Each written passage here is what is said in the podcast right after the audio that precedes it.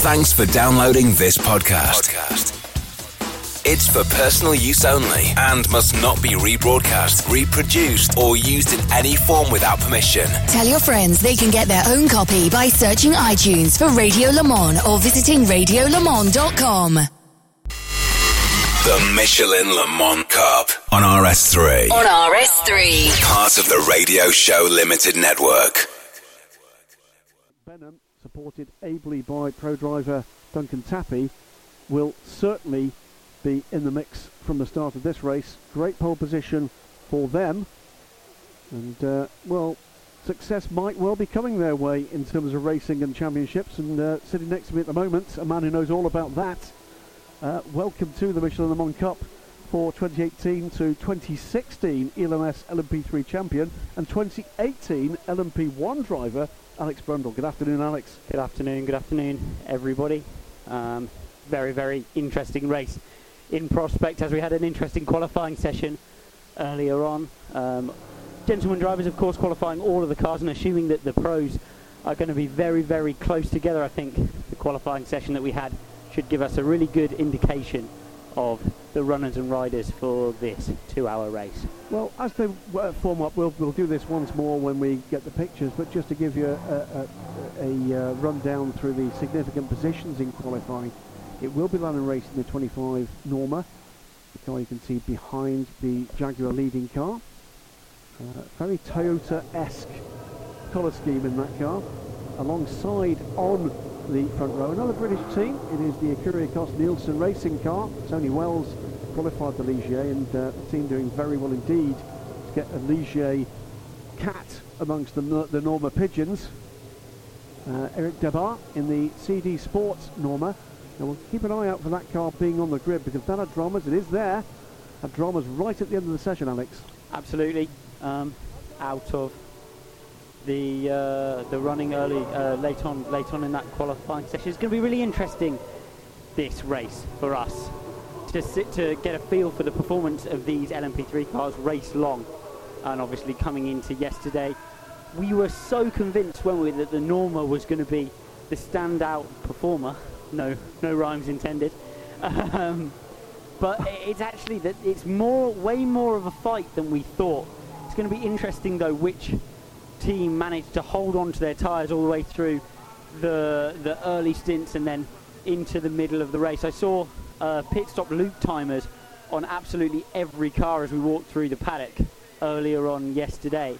And that is going to be a key factor as well, with times so close around the Monza circuit. Very, very little to cut between the cars on the racetrack. So absolutely everything becomes important. And uh, a couple of three seconds left in the pits, you'll really feel those at the end of the race. Walking along uh, by the two young ladies there to the left hand, to the right hand side rather, Hugh Bonutet is becoming one of the standouts, new faces, new talents from both the Michelin Le Mans Cup and the LMS this year.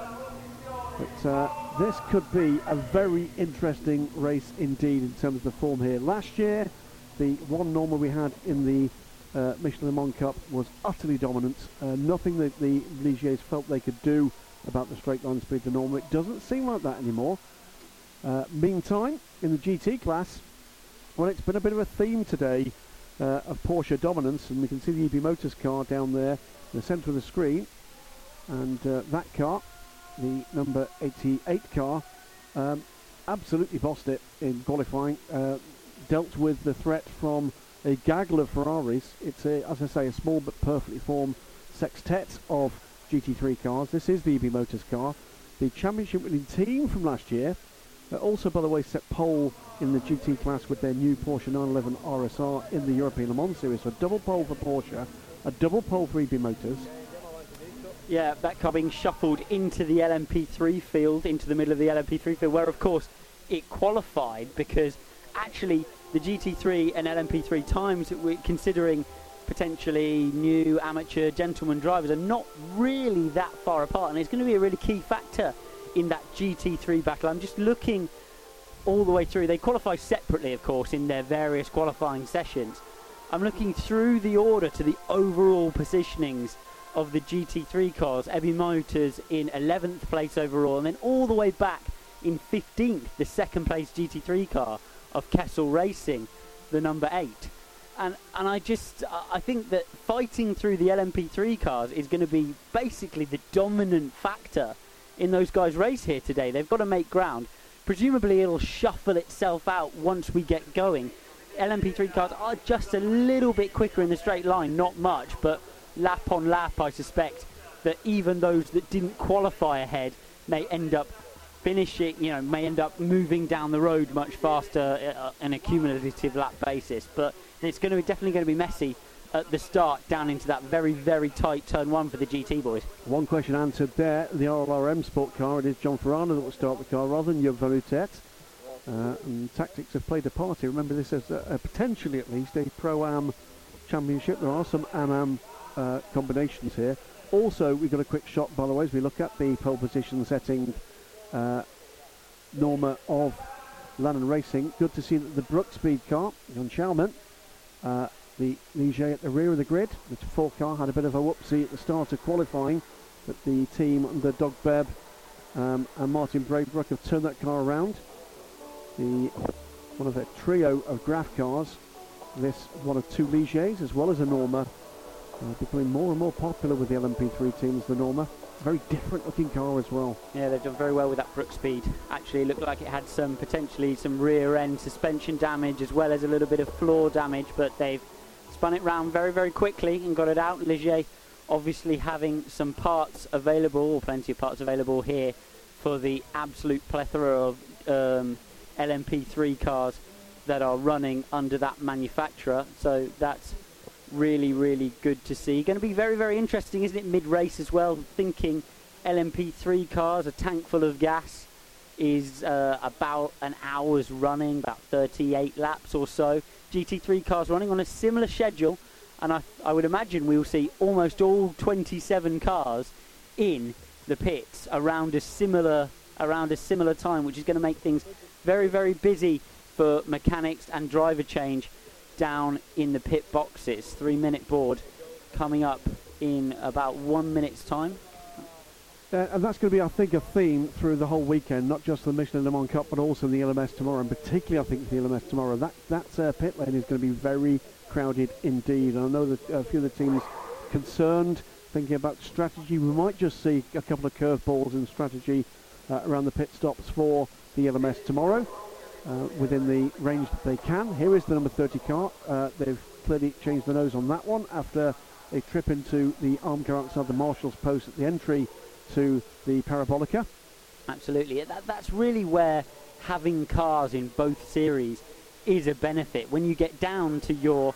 Obviously, these guys are not in the pit garage the whole time, they're in a paddock out the back of, of, the, uh, of the main European Le Mans Series paddock. So they have to bring their stuff in and bring it out every single time they run.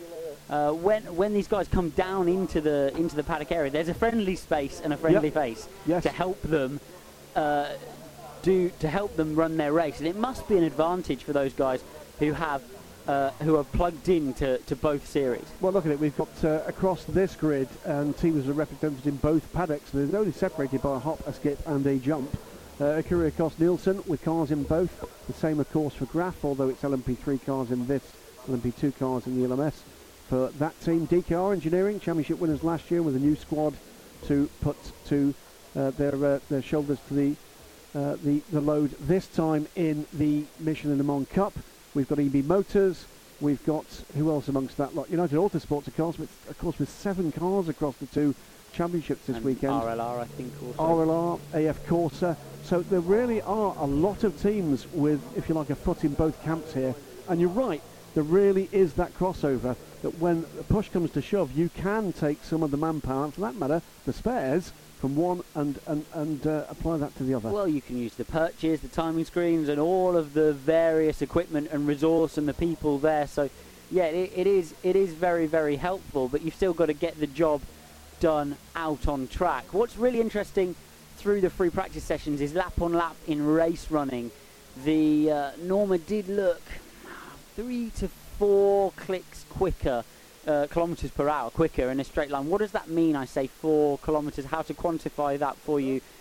Basically, it's about one meter per second. So every four seconds, if they sit at Vmax next to each other, a Norma takes a car length out of a Ligier. Yep. That's what it looks like if you were to sit by the side of the track. Thumbs up from Tony Wells there, and uh, great qualifying performance by both the front row men. Mike Benham with his very first uh, LMP3 pole position, and he was utterly delighted with that. There was definitely something breaking in the voice of emotion with that one. That means a lot to these guys. It's a competitive field, and it's a it's a big field of uh, of LMP3 cars. And if you're on pole in this championship, then you've beaten someone. Well, Absolutely. you've beaten many someones. 26 someones in this instance, uh, because you've also, of course, got to beat the GT cars.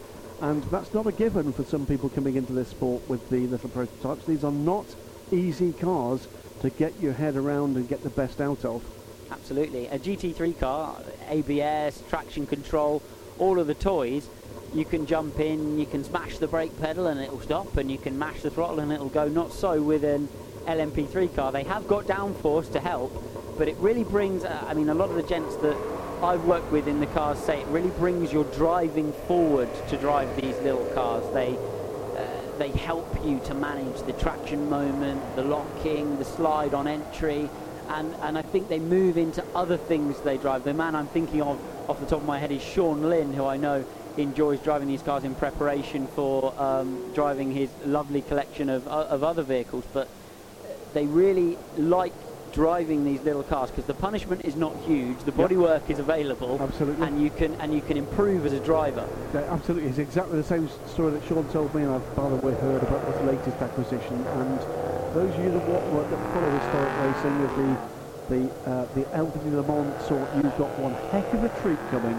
as yet unannounced, with an amazing car that Sean Lynn will be bringing to historic racing with real Le Mans pedigree of the relatively recent sort. None, none others of these in private hands and racing at the moment. Away the cars go on the formation, lap. The yellow car there towards the back, just ahead of the number four Brookspeed car, now refettled after that uh, trouble earlier for John Sharman, was the Solo Ginetta in the field, the Japanese entered car um, of Shinyo Sano, who will uh, actually start this race. Have got a missing Kessel Racing Ferrari? I think we might have. We'll keep an eye on that one, because there's no Ferrari between the TKS car and the Brookspeed car. And there should have been. We'll keep an eye on that. 27 cars due to start this uh, this race.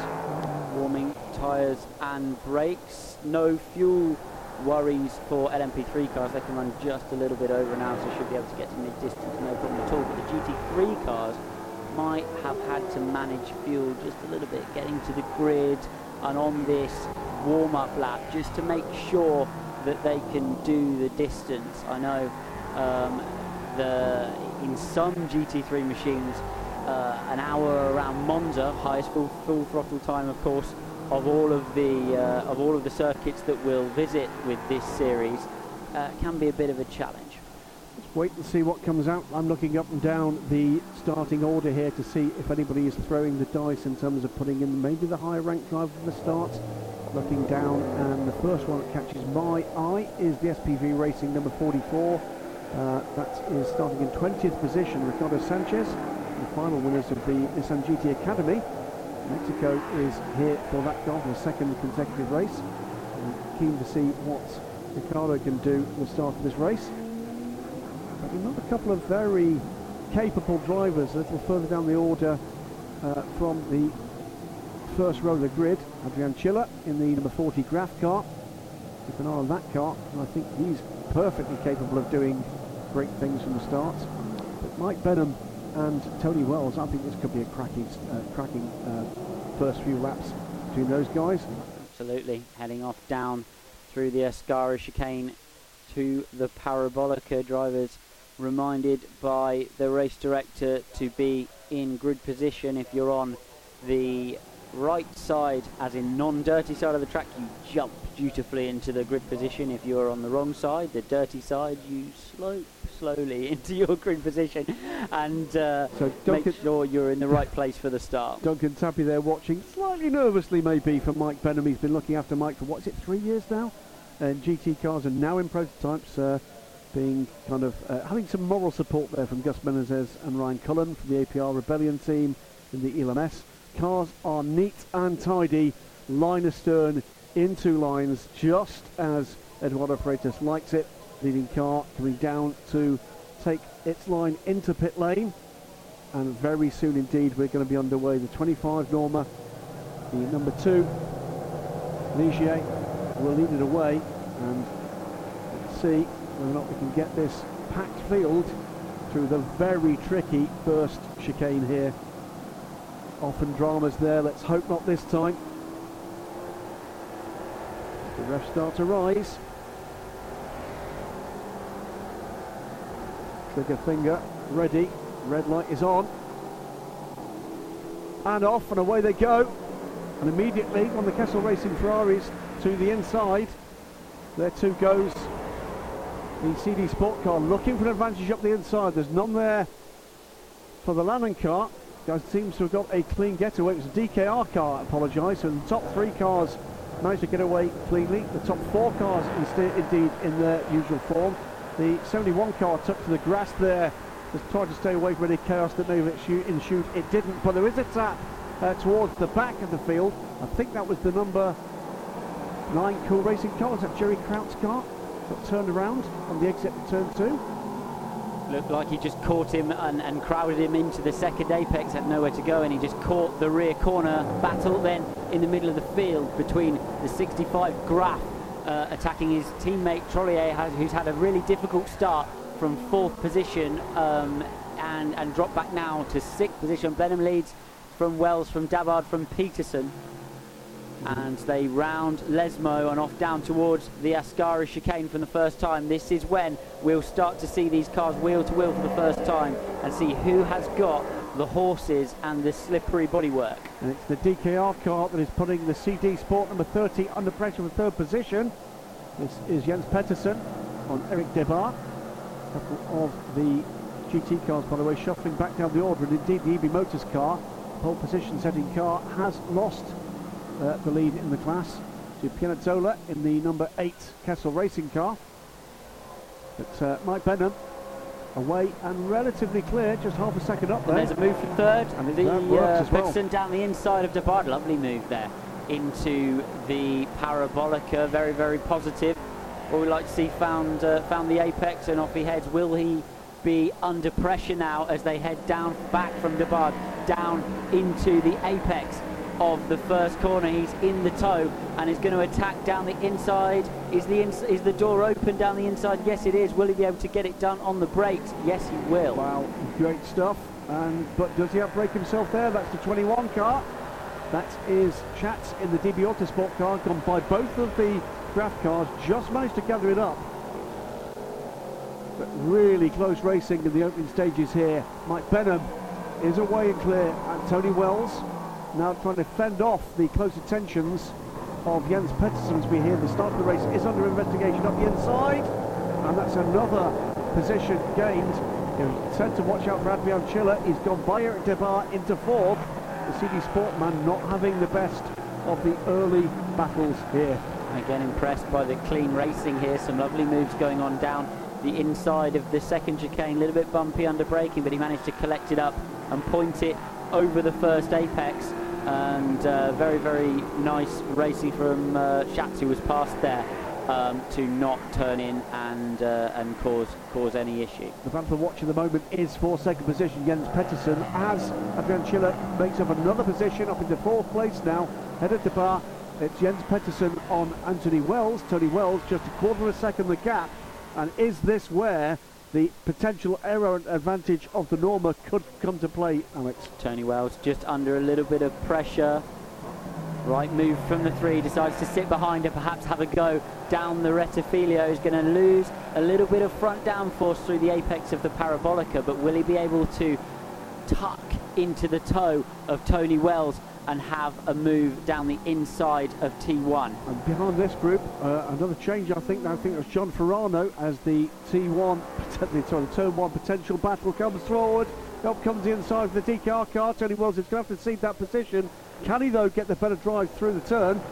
The 21 and the 40 still battling it out.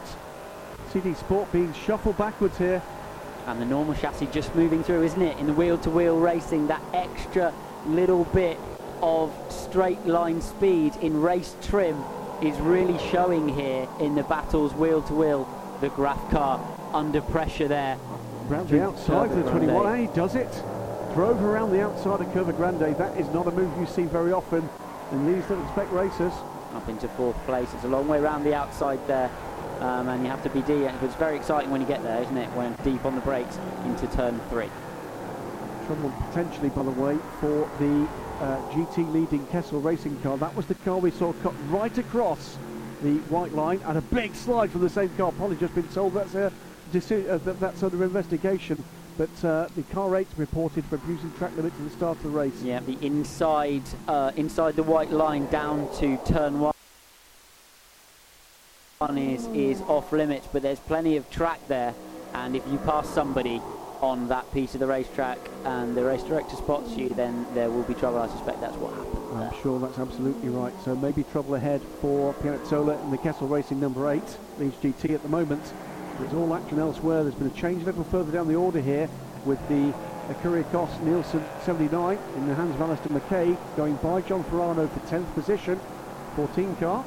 Having passed Anthony Wells now, Petterson has set off in very concerted fashion after Benham at the front of this field. So now we're going to have a lap on lap battle on pace. He's taken half second out of him over the last tour of the circuit. So we'll see if he's able to close down and make that move on the Lanan Racing. The Norma plays Norma plays Norma at the front elm. Tony Wells still upholds the honour of Ligier in fourth place. Yep. Um, but and a big Oh. spin there. And that is the 22 car.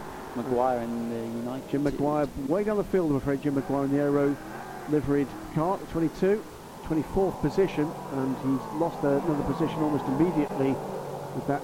Nico Schatz, meanwhile, is closing on the DKR car in second position. This three-car normal battle. There was already damage, wasn't there? A little bit of damage, potentially. That, yes, as he cut the tyre with that. Can't No, see damage to the done. tyre from here, but perhaps just affecting the rear slightly. And he's, yep, the 21, putting pressure on the three. That's for third place. Schatz on Petterson. So both those Normas making moves now, and they are they are closing in on Benham at the front of the field. So we have a good battle then through uh, the first three Oh, positions. trouble, trouble, it's two cars involved. That is one of the Second Akira cars. That is Alistair McCaig, in fact. and that's in the second and Lesmo. collected by the number 65 behind. Yeah. Oh dear, Caught him out under braking.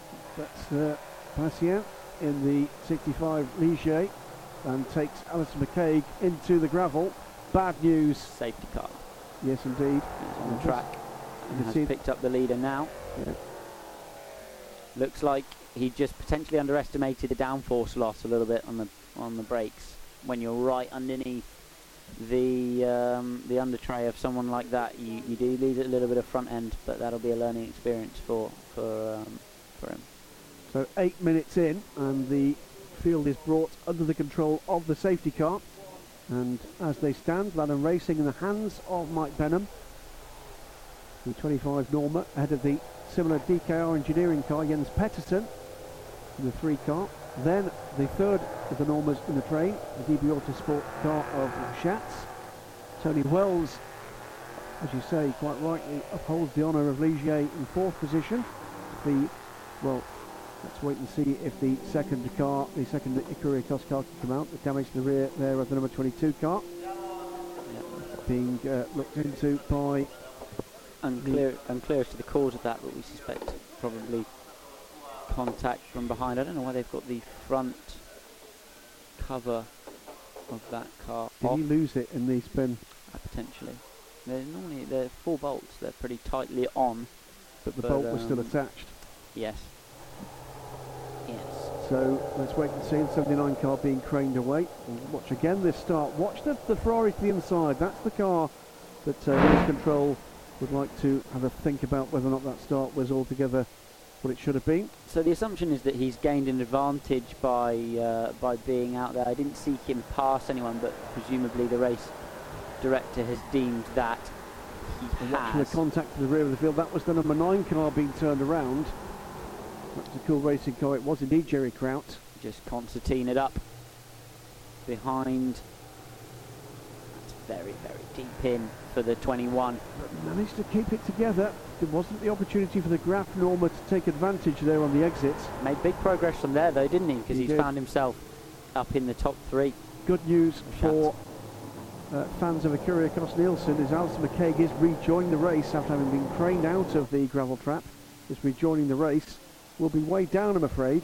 Currently scored in 70, in 79 in 25th position. 65 car though. I think the race may be done there. The number eight Kessel Racing took the lead from the pole sitting EB Motors. 88 are off the start. Close battle then um, in the mid pack of the uh, GT3 field between the 88 EB Motors and the 71F Corsa driven by Perazzini um, for that second place. It was a double impact, wasn't it, on the Ecurie Ecosse car? It was the nerve from the rear and then it flouted the right rear wheel of the 79 as the Graff car came around. Let's hope that's not done any damage with the shock that could go through the drive shaft towards the, the diff. to be honest, there will be a massive amount of gravel, I would imagine, in both in both of those cars. Let's hope he manages to get it offline and give it a shake um, to remove some of that. Otherwise, it'll be a puncture fest. What you lose, though, in terms of track position, you gain in terms of stuff you can put on the path in the garden at home, though. That's always a plus. we, we always like to, to see the pluses in these things that take away from the enjoyment. Uh, gravel Car- lining. heading for the pits. That's, it may well be the 79 that actually. that's the rejoining 79, and I Yep. suggest that's the right decision because there are belts, all sorts of things that pieces of gravel do not like to live in at. A horrible noise. Yes, yes. Well, you don't get a chance to hear the horrible noise because by the time it's making a horrible noise, you're normally stopped, unfortunately. Alistair McCaig Yep. finds his way into the pit. So off comes the engine cover of the number 79 car. And uh, again, this is a team that uh, another. You can see the bodywork broken there above the the wheel arch. Um, another of the advantages, of course, of having teams in both is that uh, you do have a pit stall that's fully equipped rather than bringing all your pit equipment with you. Well, absolutely, and you can have a bit of a pool of spares as well. Indeed. um, just in case anything happens. Safety car looks to have sped up just a wee bit. To explain that, by the way, should I explain that better? The Michelin Mans Cup cars are not in the pit garages. They have their own paddock, the rear of the main paddock here. And uh, this is not the work of the moment, is it? No, I suspect not. I suspect that will take them a few minutes. They're just making sure everything is, uh, is okay at the rear. It's a smart move. Jim McGuire also in in the United um, in the United. Aero Cup. After that spin, indeed, and as yet you can see the damage to what we call the legality panels. Good experience. diffuser. Good experience, a safety car restart again for engineers to get the process, for drivers to understand the process, warm tyres, get back in the race, focus your head again on the task um, after the interruption. Um, it's all important stuff for these guys when they go and do longer races later in their careers. You've experienced this, of course, safety car is coming in this lap. Experienced this from as the the pro driver in a pro am lineup. What is it like in that garage watching your driving partner out there amongst the dramas? You know what? Amateur drivers in sports car racing, they're they're an interesting bunch. They're clever people. That's how they're able to do what they do, and that's how they're able to, to fund the race cars they fund. And they amaze you every day. They amaze you every time. Honestly, um, the the level the level that they're able to achieve as this restart gets underway, and immediately on the defensive goes Mike Benham. Absolutely. The DKR car got the better restart, I think, there. Jens Pettersson. Uh, not a rookie in racing at any, at any point. He goes to the inside line. Mike Benham doesn't even move to defend. But it's Oh. a big, big wiggle. Jens Pettersson is going to go off the track there. He's going to lose that, that, that lead, I'm sure. and I'll be really, really interested to see who comes out of the second corner ahead. He got right down It's the, the inner side. car. The Lanning car retook it. It was Jens Pettersson a little bit too ambitious on the braking. So Mike Benham stuck to the plan. It was the right plan. Duncan Tappy will have been cheering along there, but that's given the opportunity for Shat to go up the inside. Can he do the two? No, he can't. Benham stays in the lead, but now a new second place car, the DB Autosport car, goes by Jens Pettersson. So that all started with an outbreaking manoeuvre into turn one. The mistake from Pettersson three corners later cost him second place as well. Absolutely. Pettersson braking then at an angle, bit of steering lock on, didn't quite account for the fact that he had an angle on the car. He thought that's how late I brake, and he braked exactly that, exactly that late up the inside of Mike Benham. Didn't account for the fact he's on the dirty part of the racetrack, but here we go. Mike Benham having to defend again from the uh, attentions of Schatz um, down into the Ascari chicane. He's doing a lovely job in defence, calm-headed and uh, managing to hold that car ahead of both his pursuers. It's been a neat and tidy start to the race from Mike Benham. Very much a rookie in the LMP3 uh, stakes. Lots of GT racing behind Mike with uh, Duncan Tappy. The man who has the pace of that trio, though, is really Pettersson. He's uh, he's dancing around again or behind uh, Schatz and he's now looking to do the same move again. Let's see if he can learn from the experience of the last lunge down the inside into turn one and make the move stick. He gets over there nice and early and in a straight line he breaks down oh. the inside to the first apex and makes Mike, the move. Mike Benham went for the corner, thought better of it and that's cost him a little bit of momentum. Is Tony Wells in position now where he can take advantage on the run through Curva Grande? Doesn't really seem to have the speed to do that. But we've now got a run of how many Ligiers? Th three Normas, three Ligiers now. One, two, three for the Normas. With that shuffle down from Mike Benham. One, two, three for the Ligiers. Four through sixth position. Schatz, Pettersson, Benham, Wells, Thomas Akari, Adrien Chila. Tony Wells very much in a watching brief of uh, that action, wasn't he? As we see the 21 for a sweep around the outside of Dodonka for uh, for 10th place. The 20. Sorry. Uh, the 65, by the way, the other car involved in the incident with uh, the Ecurie Ecosse cars. The 20 car goes way, way wide. The second DB uh, Autosport car. Uh, that is the battle of the 11th place. The 65 has also made it back to the pits. So at the moment, 27 started, 27 still in the race, albeit two of them on pit lane. Purple middle sector for Schatz looking to pull away from Pettersson um, behind him I'll be interested to see if Pettersson can go after him in pursuit. Benham looks like he's just fallen back slightly from the first two, potentially into the clutches of Tony Wells in fourth place. But uh, through the Parabolica they go and then out onto the Rettifilo. Tony has his own uh, Tony has his own problems though, as Zachary behind him in the end race Ligier number 99 is crawling over the back of him looking for that fourth place. Let's see if he can do it down into the first chicane. Dives late to the inside and looks under braking. No, not quite late enough. Back to the racing line and looks to line him up then out of the exit of turn two. Gets a lovely exit. Car lurches forward as he gets on the gas pedal and he's back into the slipstream then of Tony Wells as they run through the inside of Curva Grande, right in the toe again. Which side do you choose? Down into turn four. He darts again to the inside. Nice late move. He's got it done this time. Very sensible from Tony on the outside. Lives to fight another day. Not struggling a little bit with the pace of that car with just those front runners, isn't he? But holding his own very much in the fifth to kind of the fifth and sixth region of the race. But the Normas ahead of him, and now the end race Ligier have just made progress past Tony Wells in uh, in the middle phase of this race. End race, one of those crews that is proving that uh, well, it's becoming a bit of a truism that you carry on through for a second season in, G, in LMP3 racing, and you just pick up the knowledge, you pick up the pace, you pick up actually on breaking that code, and they seem to be another of those teams that can. Uh, meantime, at the, st- the head of the race, uh, with another fastest lap of the race, 147.9 now Nico Schatz. He's now 3.87 se uh, eight seconds clear of this chasing bunch. So having made his way to the front of the pack, he's moving away. Remember though, uh, this is a pro-am race. And some of these teams have put their fastest driver in to start with. Nico Schatz is one of those. Uh, here's another one with the RLR team. John Farano, after all those dramas for others ahead of him, stays in ninth position. Still got Jules Van uh, to come in that car, and he will be lightning fast.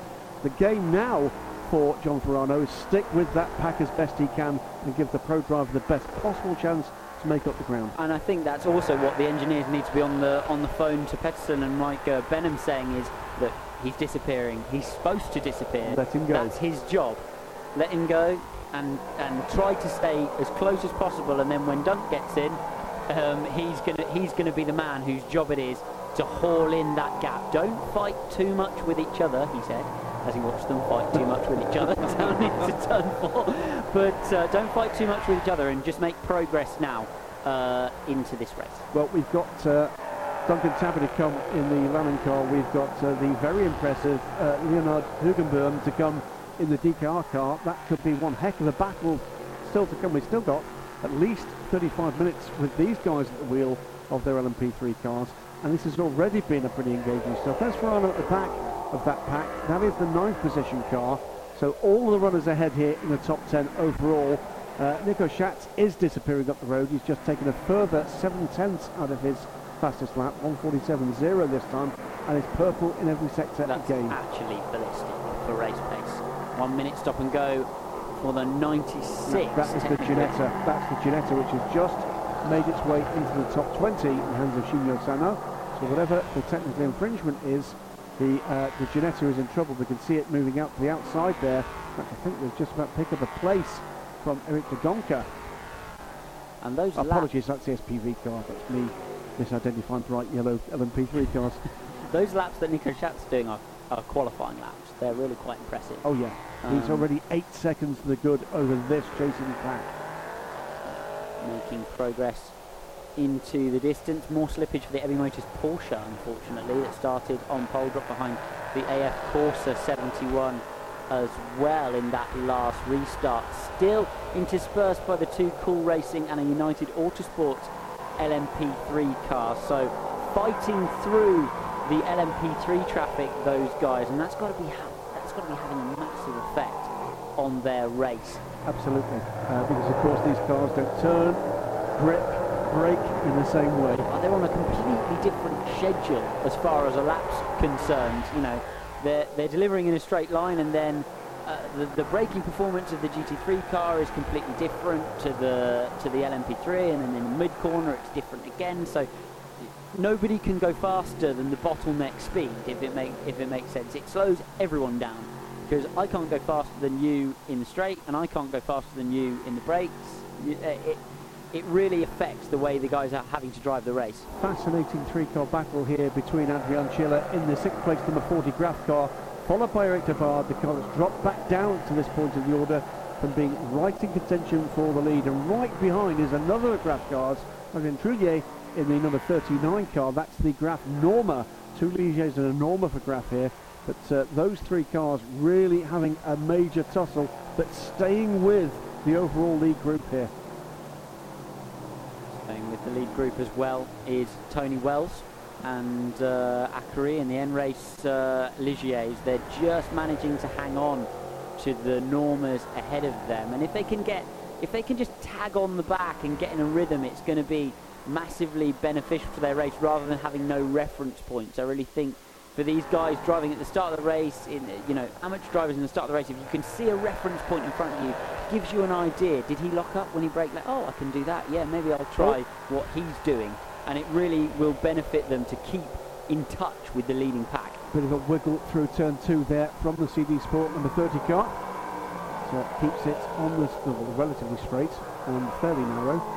SPV Racing's pit structure the front, Nico Schatz.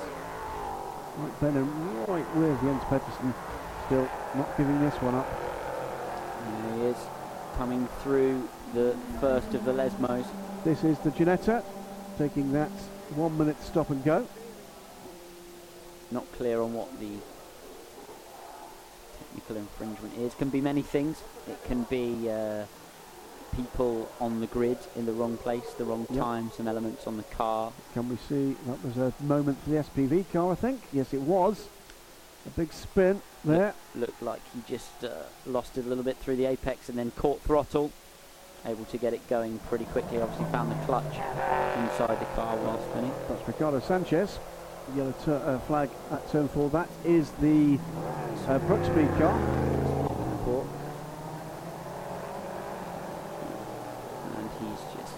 Curb, I think, on the, uh, entry in. Right. on the first apex. We've seen a lot of rear locking moments, rear locking spins, haven't we, this weekend from almost all classes. Everybody struggling with the rear end of the car under the brakes. The 20 makes further progress, so that's very deep. Richard means he's uh, just up the inside of the 23 car.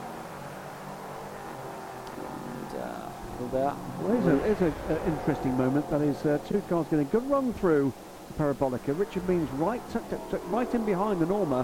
What can he do on straight line speed here? Answer is staying with him. The Norma is not pulling away. Can he have a go down? You would expect to really gain, especially since the guy's been offline on uh, on his way down into the Parabolica. And here is the big battle then. Uh, the three defending against the 25. Got a further uh, set of penalties coming for cars 99 and 32. So 99, The end race. N race car, is a significant runner. In fourth place is going to be a drive-through penalty for overtaking before the start line. And 32 is uh, the United Autosports of, uh, of As you say. Hussein. Yeah. Had trouble in qualifying. With a good recovery since then, by the way. Cars banned, of course, from uh, it's all, all very well the lights going green. Cars banned from changing position. Obviously, before the the start finish line. And what I mean by obviously is in your line there's a little bit of a jostling effect that occurs. There's nothing you can do about that. But if you start passing someone in your line, obviously, Yep. before the start finish line, then then you're going to be in trouble. Busy, busy turn one and two. We get a better shot there of the Jerry Krauts cool racing car being turned around. There's another car stalled at the back there as a result of that. Didn't quite see who that was. We're getting into traffic now. That is Jim McGuire's car being taken by the second place battle. That's just given the DKR car just a slight advantage. Another fastest lap, meanwhile, Nico Schatz to the, the lead of the race. 13.2 seconds the gap now. And Mike Benham going down the inside. I'd say that's a little bit optimistic, or is he just moving around in his mirrors to try to distract uh, Petterson on the way down to turn one back into the slipstream then? The old guessing game through Curva Grande. Do I go left for the long way round in the inside of the braking zone, or do I stay right? Looks like he's missing just a little bit of. Maybe it's just the concertina effect. He's missing some straight line speed, and yeah, he is just moving around, isn't he, to try to outfox him. Good to see Mike Benham with that level of confidence. He's now feeling as if he's able to crash against Petterson. The more experienced of the two racers, but Mike Benham, I think, feels he's got a good car underneath him, and he's now up for this fight. That, I'm sure, will be giving Duncan Tappy uh, both a couple of moments where he's thinking, no, and a few moments where he's thinking, good on you, son. Absolutely, absolutely. 20 down the inside of the To Duncan. 98.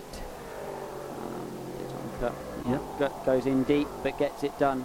Those uh, outs, offline areas still dirty but cleaning up, aren't they? They were they were really really dirty this morning for the various free practice sessions. And look, That is that the gap. It is the entire length of the straight down to the parabolica for Nico Schatz. He's uh, just put another fastest lap of the race in, 146.597. He's about to shatter that, I think. Well, he didn't. It was a slower third sector. But another one uh, in the 146s as opposed to 149s the battling cars behind. Tony Wells is the latest man to put Jim McGuire, the delayed United Autosports car, a, further, a, a lap down. so three seconds for 15 laps. He's looking at a potential minute lead Yes. when he pits. So he has got the opportunity here with the race and the full green conditions and a clear track ahead of him to just get the hammer down. There's not a lot of traffic yet. 15 seconds ahead already, of course. But the yeah, even though that even being the case, it depends who comes next. If uh, if Petson and Benham manage to keep a good pace between themselves and not fight too hard, then it's all to play for. That could even be the net lead of the race. I think there's there's an element of one of one of those two guys needs to be having a sensible tablet. We see a nice move down the inside. Is that Graff on Graff? There's Graff on Graff action. That- Actually, no, that was, no, that was, that was, yeah, it was McGuire, wasn't it? There's three. There's uh, three uh, red, white, uh, red, silver, and blue in one case because it's a Graff car behind. I think it's the Graff Norma behind Jim McGuire now. Those liveries are just so different. I don't know how I could, I possibly could have confused them. Just moving there's through CD traffic. the CD Sport car just tucking in behind. Another two Norma battle, Grenier against Eric Debard. Behind that leading car, by the way, and then behind that leading three cars, really very close indeed. Ruby Motors car in the hands of Venerosi uh, is just dropping back a little. Venerosi, the, the less quick of the two gentlemen drivers in that EB Motors car. And then GT3 cars in the race have found each other, Yes. which is which Yes. is nice. Isn't it? It's kind of sieved itself out, hasn't it, to the to the point where there's the cool racing stuck in the middle a little bit, just defending uh, the bumper of Pianezzola, who's leading that Yep. class in the number eight. So he's between. Bottas the- under investigation. He is under investigation exactly for passing before uh, the uh, for, for the start Mm. incident. I, I presume that it's interesting actually, isn't it? Because two penalties have been given for passing before the start finish line. He's under investigation for the start, so you would presume that he was under investigation for something. Maybe. We'll wait and see. Oh no, of course it was the the track track, track limits. limits. Uh, but it's uh, the the four cars following. In fact, they've all now found them, uh, found each other, with the exception of John Hartshorne, who's a little way further back after a tricky start to the race. 16th through 20th is the GT battle, and those cars are separated by something like 20 seconds. The top five in GT. Meantime, though, the real action is underway in LMP3. The battle we're watching right now is the battle for sixth, seventh, and eighth position. John Farano still hanging on in there behind this this little group of cars. The 39 Graff uh, Norma has gone by CD Sport, the CD Sport M30 of uh. And, but all of these cars, whichever chassis, whether it's the, Normas the more pointy noise, no, noise nose, uh, the flatter nose of the Ligiers and the solo bright yellow uh, Ginetta, all powered by the very same uh, Nissan V8 engine with the same drivetrain gearbox. All of those drivetrains built by Oreca in France, supplied to the chassis suppliers for onward movement to the customers. You just see the Ginetta panel in the background there. Absolutely, very much a spec uh, LMP3 series, and that's why we get such close racing here and uh, such accessible racing as well. And the next phase of the LMP3 story underway right now with the tender process, the process for who is going to get the, the Car 99 meanwhile, oh dear me, N race, reported to the steward for not having done the drive-through penalty. That's a big mistake. Uh, I suspect the reason is because they can't get in contact with him. Um, I wouldn't. Not not many drivers will. There are drivers who will, but, but not not many drivers will receive a drive-through penalty and go, ah, talk to me later. That you know, most guys will, will report in. So I would have thought they can't get in contact with him on the radio, which is why he's not done that drive-through. However, he should be looking at flags. Absolutely. Meantime, though, the, to complete the point, and there's another change there. It's the 39 and the 30 again. These two are basically banging wheels with each other as, as and where they can. Process to select the next round of chassis supplies for LMP3, which may very well include the ones we've currently got, is underway right now. Yeah, I'm going to see a batch of new baby prototypes, Yeah. which is going to be which is going to be exciting for everybody, and another jockeying for position between all the manufacturers for the uh, the best the best LMP3 car, and it is really competitive, isn't it? It In is, between Norma, uh, Ligier, Ginetta, to make sure that because there are so many cars out there racing in this class, so the the, the market for a successful LMP3 car Is very good. is just giant. Well, I mean, we know that Ligier have uh, sold more than 100 of these JSP3s. Norma are getting uh, a grip on this marketplace as well, increasing number of those cars coming in. I think Ginetta looking to get back into the fight. Uh, we are over half an hour into uh, into the uh, with the the two-hour race. Uh, Mike Benham in the 25 car that started from pole position in the Lanan Racing Norma. Charlie George is down on pit lane now with his pro driver Duncan Tappy. Let's hear from them. Yeah, I'm down here at Lanan Race and I'm joined by Duncan. Duncan, first of all, welcome to the championship. Thank you for having me. We're loving it so far. Yeah, it was a frustrating first round for you guys, um, but today seems to be going great. Started with the pole position and Michael's holding his own out there. Yeah, it absolutely is. You know, um, Paul Ricard was a disappointment, you know, considering our pace from practice. But, you know, we, we have kind of redeemed ourselves here. Mike put it on pole. and he's having a really sensible drive out there. You know, it's a long two-hour race, so the main objective was to keep it on the track, and we'll see where we end up at the end of it. Now, as a pro, how does it feel when you're in here in the garage watching him out there? Do you feel nervous? A lot worse than I am when my bum is in that seat. It's um, it's weird. It's like a control thing, you know. Um, but of all the years of coaching him, he's uh, listening really well and he's applying himself brilliantly. Thank you and have a great race. Cheers, thanks. Duncan, been around for a long time. You'll know Duncan, I'm sure. Well, I know reasonably well. Let's watch again, though, while that was that happening. Bit of an incident, turn one, Alex. Of course, another one of those rear locking incidents. Tries to make the move down the inside. Um, does uh, I think it was Eric Debard in the, The 30 number car. 30 car. Yeah. Locks the rear, realizes he can't get it stopped, and uh,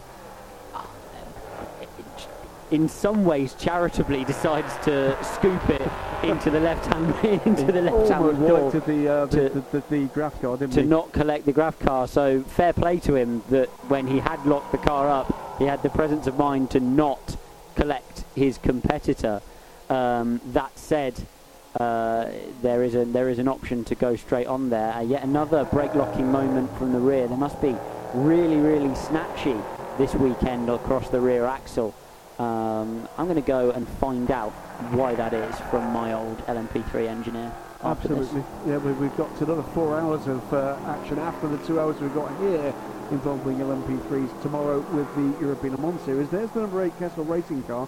We haven't heard uh, any decision on whether or not there'll be a penalty for this car. The longer it goes on, the more likely it is there isn't. So uh, Pianezzola um, is away and reasonably clear. Perazzini, though, I think he's closing in for the lead. Driver of car 79, that is Alistair McCaig, uh, was involved with that incident in the 65 earlier in the race. Uh, to the race control at the end of his stint we're hearing. I suspect Eduardo just wants to have a bit of a talk through the uh, rear end incident into uh, Lesmo 2. So two of the GT cars, that is the number 88 EB Motors car being caught here by the 51 in the hands of Ulrich. So it's Venerosi from Ulrich. Uh, this pair 10 seconds off the second place car Perazzini in the 71 and that car is catching Pianezzola for the lead. Still some pro drivers to come here as well, of course. So not for the 88 car, it is a two gentleman car. Yep, you got it right across GTE, GT3, Dunlop and Michelin for the qualifying sessions for both series. But um, in, in this race, they are under pressure, aren't they, in terms of pace? We'll have to see whether the uh, the second driver in that car will be able to uh, will be able to resurrect things, but they've slipped back. It has to be said from uh, from that pole position start, and whether there is a strategy call um, in there somewhere causing that. Venerosi, the less experienced the pair of EB Motors drivers, but uh, both in no margin reasonably well. So by the way, at the moment, Jens Pettersson second place is beginning to pull out the gap on Mike Benham, uh, just edging away sector by sector, lap by lap, two or three seconds now for the good. We have an hour and 22 minutes still to go, and it was interesting to hear from Duncan uh, about uh, you know his feelings about this one. I think he's proud of his man there. Absolutely, and you do. It's uh, you feel like you've contributed. Um, I, I felt very much like this about you know when I was racing with Mike Guasch through through the year I did LMP3 when you know you they're so passionate about their motorsport. They enjoy it so much, and they enjoy improving. I know Mike really did. He loved to not just race. He loved to race and do well, and Yes. that was the key for him. And, uh, and and I enjoyed watching him do so. It's uh, yeah, absolutely. It's a it's a great thing to watch people doing the thing they're most passionate about, and learning and beginning to actually unlock the secrets of this and where it then takes them on that journey. And the number of times you've seen it, I've seen it, coming into some of the junior GT and sports car racing formula, and then two, three, four, five years further down the line, uh, nowadays into P3 and the P2. Well, especially when things are done with humility and dedication, when they don't, you know, it's it's a it's a hobby and it, does, it doesn't have to be. Yeah. You know, it, it's it's uh, they can essentially they're in, they're here to enjoy themselves, they're here to have fun, they're here to race cars, but instead of taking that, you know, a kind of mess about attitude. They take a lovely attitude, which is no, I'm not just here to race cars. I'm here to race cars exceptionally well. So absolutely, which is why they get involved with teams like United Autosports and with young men like yourself. well, but it, you, you may laugh. And teams like and teams like Lanan. So, but absolutely right, and I think that's exactly the point. This is what's carrying this part of the sport forward. It's that learning curve for everybody. Uh, get the right people into the right cars, into the right teams, into the right racing, and things can. Absolutely. 20 minutes to go of the expected stint length of these guys. Tony Wells hanging in there um, in fourth position. Schillap behind him. Trollier in that little pack. Nico Schatz um, gapping of Jens Pettersson. Not stalled, but it's not going out as quickly as it was. Jens Pettersson's pace pretty good. And actually Mike Benham's pace stabilising again. That gap to uh, Benham for third position now 3.7 seconds.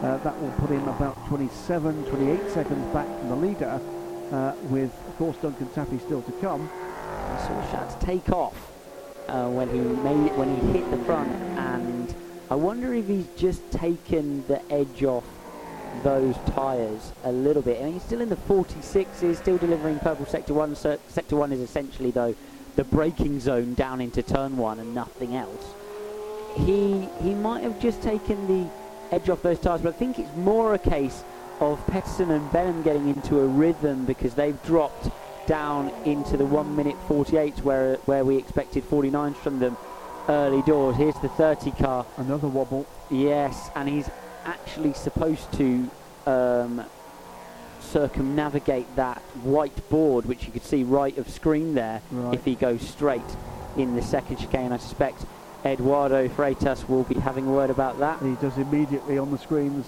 car 30, cut turn forward without respecting the racing the race director's instructions. What that means is the driver's briefing. He, Eduardo, I've been in those briefings, I know you have.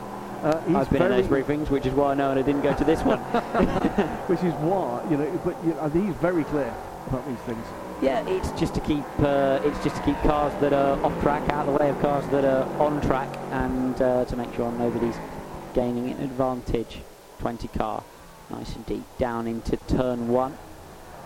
So an hour and 18 minutes to go. We have the top 10 still separated by just one minute with a mix of, if you like, more experience, pro and semi-pro drivers in that mix, uh, together with some of the gentleman drivers. This has been a pretty good, clean race uh, with lots of cars getting into close contention uh, and lots of common sense here, it's got to be said. Everybody was very, very switched on, weren't they? Down into turn one, some strong moves, but uh, with assistance from, often assistance from the individual being passed, which is sometimes almost as important in these things.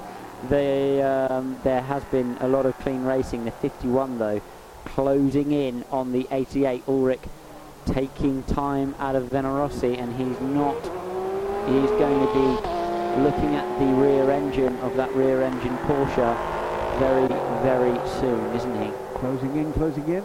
This is the GT class, GT3 spec machinery. It is five Ferrari 488s against this solo Porsche, set pole position in the hands of Venarossi's teammate Baciani. Uh, he's still to come. So then again, we've got some big names to come in the Ferraris, including the brothers Piccini, Giacomo and Andrea we've got the Gulf Marine liveried car of Richard Means, the 23 car, under pressure from the, as we said, troubled 30 at the moment. That 30 car,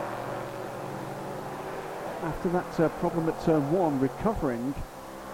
into 12th place, Eric Debard. He's, he's having a somewhat kind of disjointed race, isn't he, Debard? Previously, European Le Mans Series competitor Debard, and uh, really reasonably experienced in these type of cars, but he's not having the best races. He looks to the outside down into T1. Richard Mines defending nicely. He, will do well to get that oh, stopped. Yep, well, well spotted there by Alex.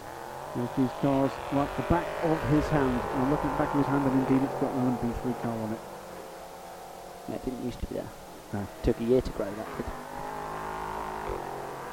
Minute, uh, it's an hour and 16 minutes to go. Still changes all the way up and down this field.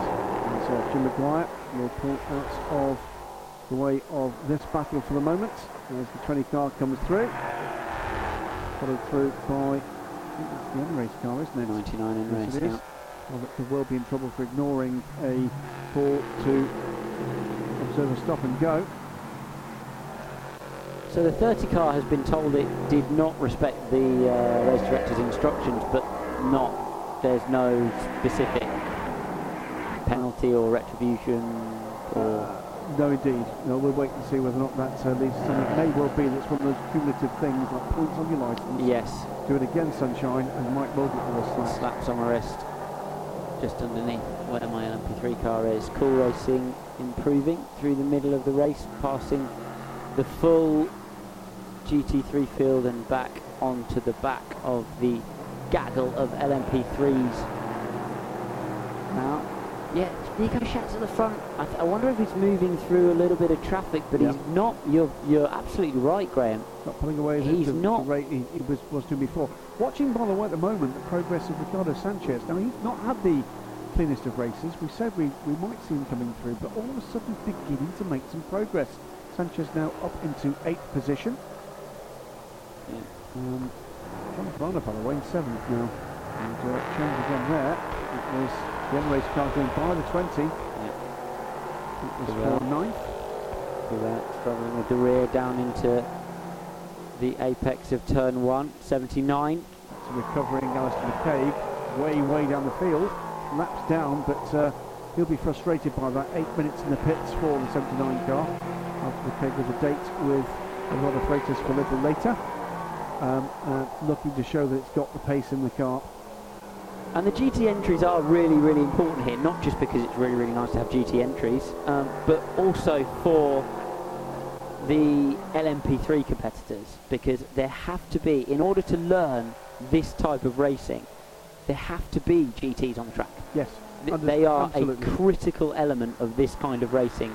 Slower cars on the track and then faster cars on the track is, is yet another thing. But if you're not moving through the traffic, you're not sports car racing. Absolutely. The other thing, of course, is behaving differently in the corners, the different lines. You need to take the mechanical grip as opposed to aerodynamic grip. It is, if you're looking to take the next step up, absolutely essential that you understand that what you need to do. Car 20, was it 20 last time? No, 30 last time, but same issue across Exactly the the. Um, I think it depends how far you've, you know, in realistic terms, it depends how far you've turned in to the the second phase of that. You know, if you've just dropped it on the brakes, then you're expected to go straight. If you're halfway in, nobody's expecting you to turn around, find the I don't find the yellow line, No. go around. The, I don't think, um, but it's a case of where that balance lies. 20 and the 30, both of which have had, said a little earlier, some disjointed running. 30 though, they are looking up the inside now of the 20 car.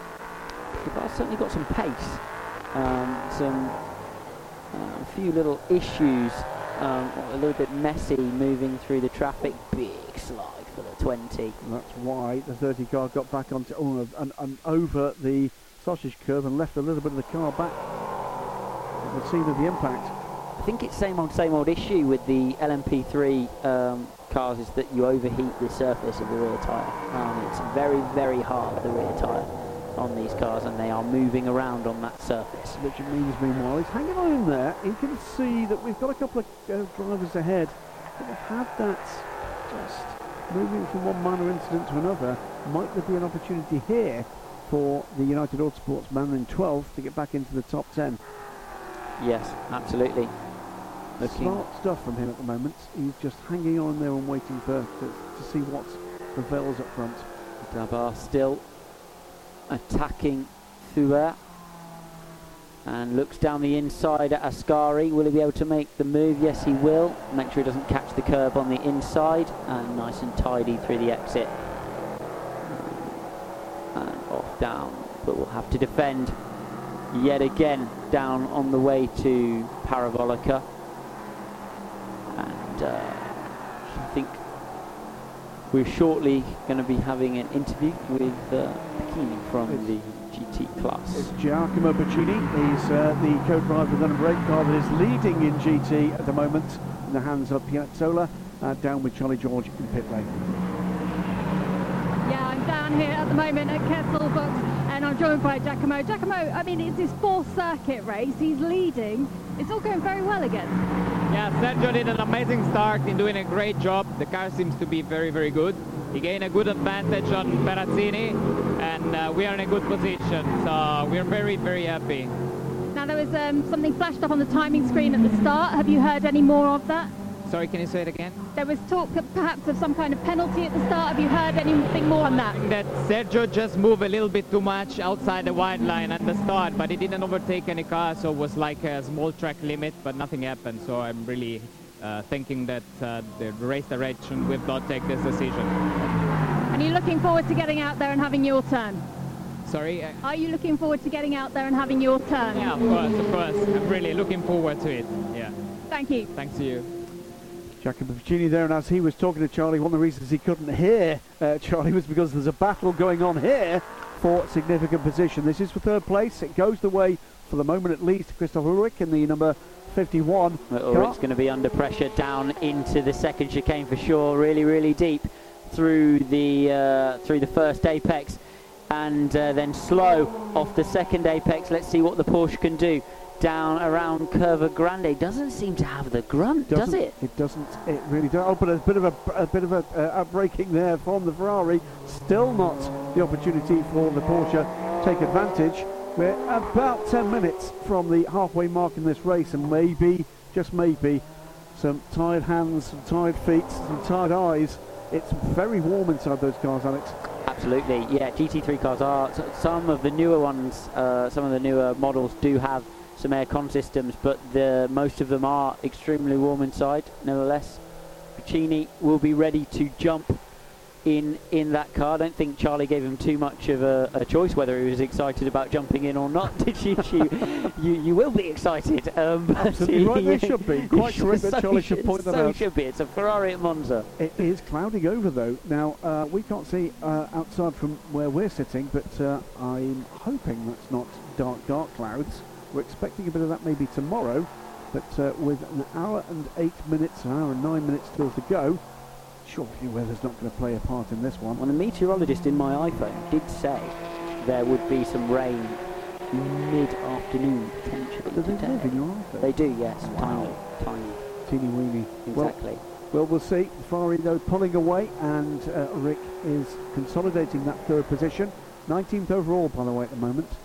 Uh, meanwhile, the lead of the race, while this battle goes on, uh, all of a sudden, Nico Schatz is actually making hay again. Uh, this is leaping forward to about 35, 36 seconds ahead as we start to see some of the second drivers getting ready for stops will, that will, can happen within about three minutes. I suspect Nico Schatz may have just been making his way through a little bit of traffic, um, or or same class traffic, or the GT field. If you get stuck, and, and being in lead of the race will be being, you know, with a gap, will be being slightly cautious.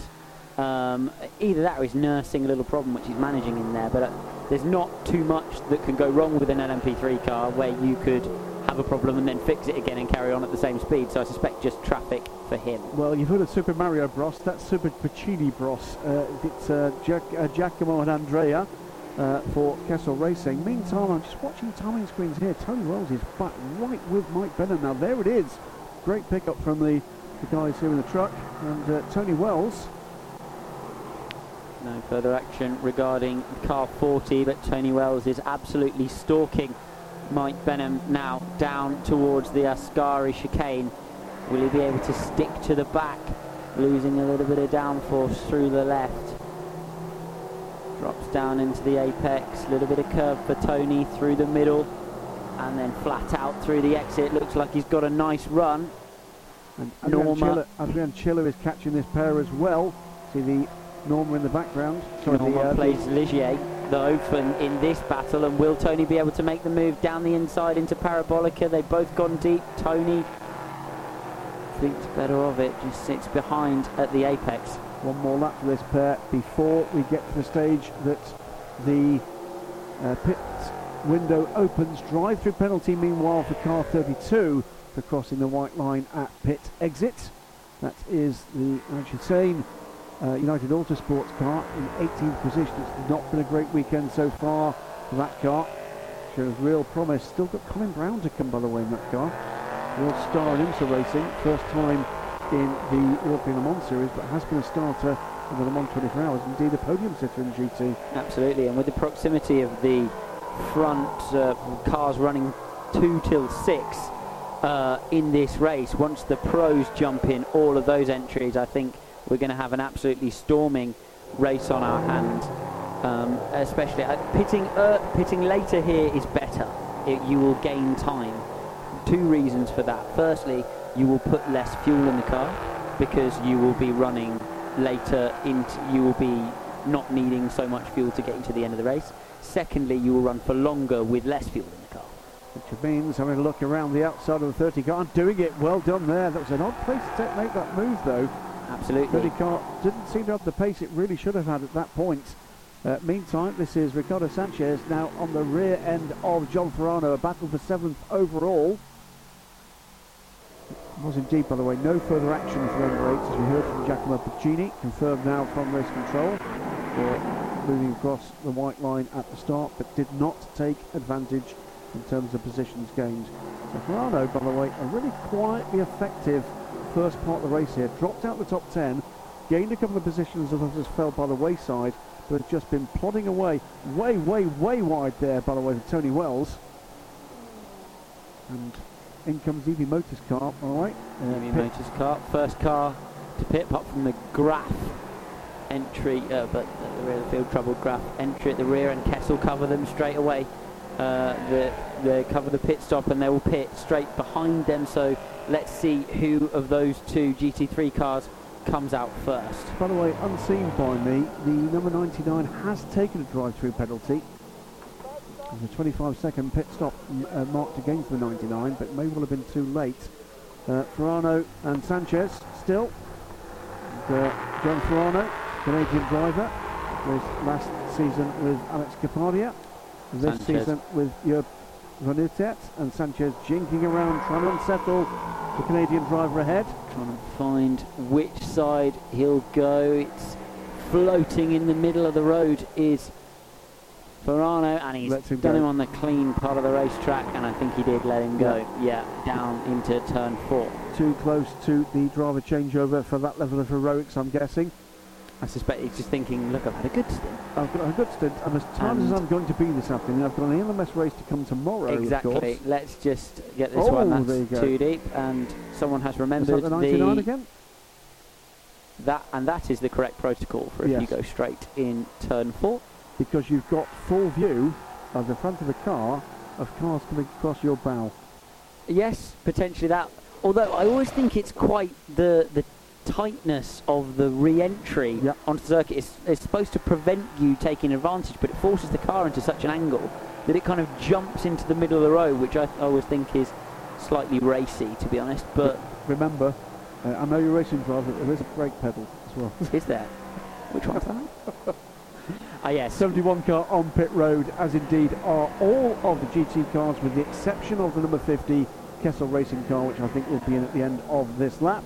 Uh, the order as they came in, Kessel Racing number 8 in the hands of Pianezzola from Perazzini, and then uh, Christopher Ulrich, uh, Venerosi in the EB Motors Porsche, Schiavone in the 77 Kessel car, John Hartshorne still to pit, and it will be the pro drivers where they have them that now join in the fun, including the Piccini brothers. Ollie Hancock will be in the uh, Kessel Racing 50 car, uh, Pacini in the Bacini, uh, sorry, Bacciani uh, in the 88 car. The man who set pole position is already out and running. The big question is what can Duncan Tappy et al. do about the lead of the 21 car in Yeah. this second hour of the race? now up to 43 and a half seconds and has indeed built up another chunk of advantage. And that may well be that's actually down to a little bit of fatigue on the part of the cars following with the less experienced drivers Jens Pettersson, uh, Mike Benham.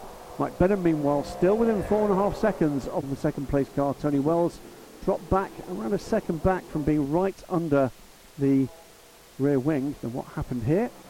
That's just a brake dust. good grief there's a lot there. Just the brake dust, and that's what happens when you your ABS seat system repeatedly smashes your brake pads in and out of the brake discs um, 35 times and uh, absolutely maximizes the braking performance without any concern for locking. However, not perhaps the most efficient way of using a brake pad if, if that's the uh, the one that you're concerned about. You can get in trouble uh, with a with a GT3 car over a four-hour distance, not over a two-hour distance, with, with pure brake wear. If you're on a if you're on a competitive brake, uh, pa- if you're on a racy brake patch, the first of the LMP3 cars in the pits. That's Tony Wells. That's the Brookspeed car. It's number four Ah. car. I think Tony Wells actually Tony Wells in behind him. come Yeah, in just behind him. So Tony Wells is in. Uh, cool Racing's 24 and 9 are both in the hands of Alexander Coigny and uh, Jerry Kraut. Jerry Kraut recovering well, by the way, from that uh, spin at the start of the race. Uh, who else is in? DB Autosports number 20 car that's been had a pogo stick type um, progress through the first part of this race. TKS uh, are in the Ginetta, the 96 car from Chino Sano. Uh, John Shalman we can just see there. Say by the way that uh, we have lost one car by the look of things. The 65 Graff car did not emerge after making it back to the pits. The incident that involved Patien and Alistair McCaig. Alistair McCaig, by the way, will be making his way towards race control. In comes. That, is that the leader? Yes, it is. Yes, Nico Schatz pits from the lead. pits. And let's see if the DKR engineering can take a couple more laps. I suspect they will not do so and will jump, get the pro in the car as quickly as they possibly can. 59 minutes to go now, well into the period at which the pro driver can finish the race. And uh, heads back out onto the racetrack, so must have come in before that. Let's see who the, of course, Schatz does not head back out. The uh, his his co-driver will What's do happened here? so. Trouble for the 21. and it looks to be in trouble, doesn't it? It's pulling off the track immediately as it's Wolf, isn't it? Wolf in the uh, 21 car Goodness. immediately, and that's big trouble for the lead car after building up a 46 second gap. And there's a problem for the leading car. So that's Master off, and he sat in the runoff area at turn one. Wave yellows. and this is absolute disaster for them. So what's happened in the pit stop? The only thing I can think of is uh, something potentially kicked on or off in the pit stop What happened here? in the driver change. But let's have a look. He's come down the pit lane on the limiter as normal and off toward his team. No, he just went He just, he just went straight through. Oh, perhaps he missed his box But then he's stopped at the exit. because he's run out of fuel. Oh dear, oh dear, oh dear. Nico Schatz. There's, there's a reason why there's a reason why they come in the pits. That does seem a little early to run out of fuel. Um, yes, yes, but or perhaps uh, upon realisation that he couldn't continue, he thought, well, I might as well park it in the Wow, safest well, possible that's a- place. well, if he's missed his box and then run out fuel, I did wonder why Shat, why they'd recorded uh, out, in the car. recorded Rashat as being as the car, being in the car on the outlap. For the moment, then, as we see the Ecurie Ecosse Nielsen team set to work and the number three DKR engineering team to work, Ricardo Sanchez leads but owes us a pit stop. So the SPV car number 44 does lead. We'll need to pit though within the next two minutes. So into the effective lead of the race, though, goes the DKR engineering entry, number three, and Lanan in second place with the 40 Graff third. But it does depend how they come out of the pits. All of the cars I just referenced are on the stand now. Everybody is in the pits or is on their way out. So we have already gone through with 57 minutes remaining in the race. Everybody's been through the pits at least once, just looking to see, no, including all the cars that actually have had to serve a drive-through. The routine pit stops have been done. Out comes the number three car in the hands of Leonard Hoogenboom. Uh, not far behind, should be Duncan Tappy in the number 25 car. But he's going to find Hoogenboom not a pushover. Has been remarkably rapid. Absolutely. Looks like the three is the first to exit the pit lane. Tony Wells Duncan Tappy is out running now. Tony Wells then still circulating in No, has now has now shuffled back into his position, and the 21 is pushed away. Wow. I can't wow, believe it. dro- that, that- I think you, you have to be right. I can't believe. We, we referenced him coming straight into the We pit, did. and then he seemed to emerge immediately. Yes. and then they will th- they only run you know it's a very very high full throttle racetrack Indeed. and they only run for an hour at the best of times I can only presume, by the way, that Tony Wells is not aboard that car, and that the just the driver ID has Yes. not been switched, which yeah, will need to uh, happen which now has quickly. been done and James Lit- uh, no yes it has Yes. now been done and James Littlejohn is in the two So we'll wait for the next lap or so for this to actually work its way through. There is the number three car that will eventually circle right round to be the race leader in the hands of Leonard Hoogenboom. and you can actually see James Littlejohn um, just stalking him in the background um, on in the mid corner of Ascari as he exited uh, the Ascari chicane around two seconds behind which means that he has leapfrogged the Lanan car by dint of being 10 seconds quicker in the pit stop, and in fact 14 seconds quicker in the pit stop was the DKR engineering car. So Absolutely. In fact, that Lanan stop was pretty slow, wasn't it, in It was. comparison to the the rest of the competitors? So I don't know if they've had some kind of driver change issue or a tyre change issue, um, but they've lost 10 seconds somewhere. The other thing is these guys operate from a loop time, so sometimes if you don't judge the loop time quite correct, you can lose a, a bit of a chunk of time in the pit stop. Looking at the SPV car, I think that car has circled round to third, you know. I think that car may well have come back round in third position. They've just emerged from the pits in the hands of Cummings, and it is in third uh, third slot. So Yeah. that's a that's a remarkable turnaround. Ricardo Sanchez stayed out right to the end, is now on the phone to his co-driver. But SPV done a great job of bringing the car back to the field. I'm looking forward to this race though. Two pro drivers and two types of LMP3 race car, same tyres, but one second between them and an hour to run. And uh, and go guys. There's absolutely nothing to do apart from see that bloke in front of you. Yeah, you'll go past him. him, please. Yes, pass and win. Hoogenboom from Littlejohn, Cummings, Tappy, Van Uitert, another man to watch here, Eric Trouillet. They are your top six as this has wound out after the required pit stops. Meantime in GT, 11th overall for Giacomo Piccini, followed by Marco Cioci. Pacciani, the uh, the pole sitter, Andrea Piccini, Colin, Br- oh, sorry, apologies, is an LMP car. And Maurizio Mediani, there are some names to conjure with. Ollie Hancock uh, in sixth position, a little way off the battle. Cioci, another car who lost around uh, 10 seconds in the pit stop process. I don't know how that's occurred, but uh, yeah, he's uh, he's cost him a bit of time. 52 minutes remain. And trouble for Duncan Tappy. Trouble for Duncan Tappy very soon after the pro driver got into the car. Now, what was that? Did he fall or was he pushed? Goodness me, it looks like this is potentially going to be contact at the apex of the It was, it was a, that was a move for third position.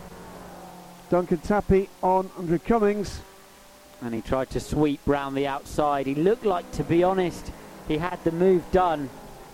And uh, He's not going to get out there without assistance. Oh, what a shame. He needed to give him. He needed to give him a meter on the apex. That was Duncan Tappy in perhaps just a little bit more of a hurry than he needed to be. Uh, full course yellow will be coming in just 30 seconds time. Meantime, uh, Jörg van Uitert, he takes advantage of the stumble caused by that Duncan Tappy move on the SPV car and he is the man that profits and moves up into third position. Keep an eye on this, 20.4 seconds. Jörg van Uitert back from the leader. Uh, James Littlejohn is not letting Leonard Hoogenboom get away. It's just 1.3 seconds Full course yellow for course yellow. for the car 25 in the gravel. Um, but equ- it's not. It's not a case of and rest because some of these moments can be the biggest time losses in in the entire race.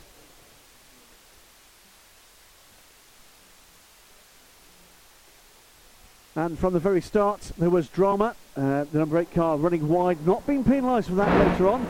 But uh, there was contact along the, the, back of the field with Jerry Krautz early as the cars came through, mainly in pretty good order, uh, although the 71 car taking to the grass to avoid potential contact. But keep an eye at the back of the field here. Jerry Krautz in his cool racing car. Turn around there uh, by, I think, the 32 car, United Autosports. After that, pretty neat and tidy. Uh, Mike Benham led the field away, uh, but in the pack behind there was there was uh, well bungee-like uh, progress from the 20 and 21 cars, uh, and lots of close racing. Ligier versus Norma right down through the field. DKR, Graff, CD Sports, all in the mix. Graff Racing and their Ligier being overtaken round the outside by one of the DB Sport cars, the 21 car that would make its way to the very front of the field over the first hour and move away. But then trouble for the 65 car and the 79. The uh, Graff Racing and Kyrgios Nielsen cars making contact. That would be the end of the race effectively for Passia. The restart after the safety car. The DKR car up the inside to take second position from Mike Benham. He would stick it out to the very end of his stint, stay in contact with the second place car. Meantime, the 30 and 39 Normas, further drama for the 30. Caught himself out under braking. Was lucky to miss the Graff car. The 8 Kessel car moved away uh, and would take the lead of the class and then drama immediately after the pit stop, seemingly the leader missing his pit stop and running the car out of fuel. And then just moments ago, in the attempt to get third place, uh, Duncan Tappy trying to go past Andrew Cummings, taking the 25 car off into the gravel. Well, number 77 that's the Kessel Racing car with the older of the Piccini brothers, Andrea.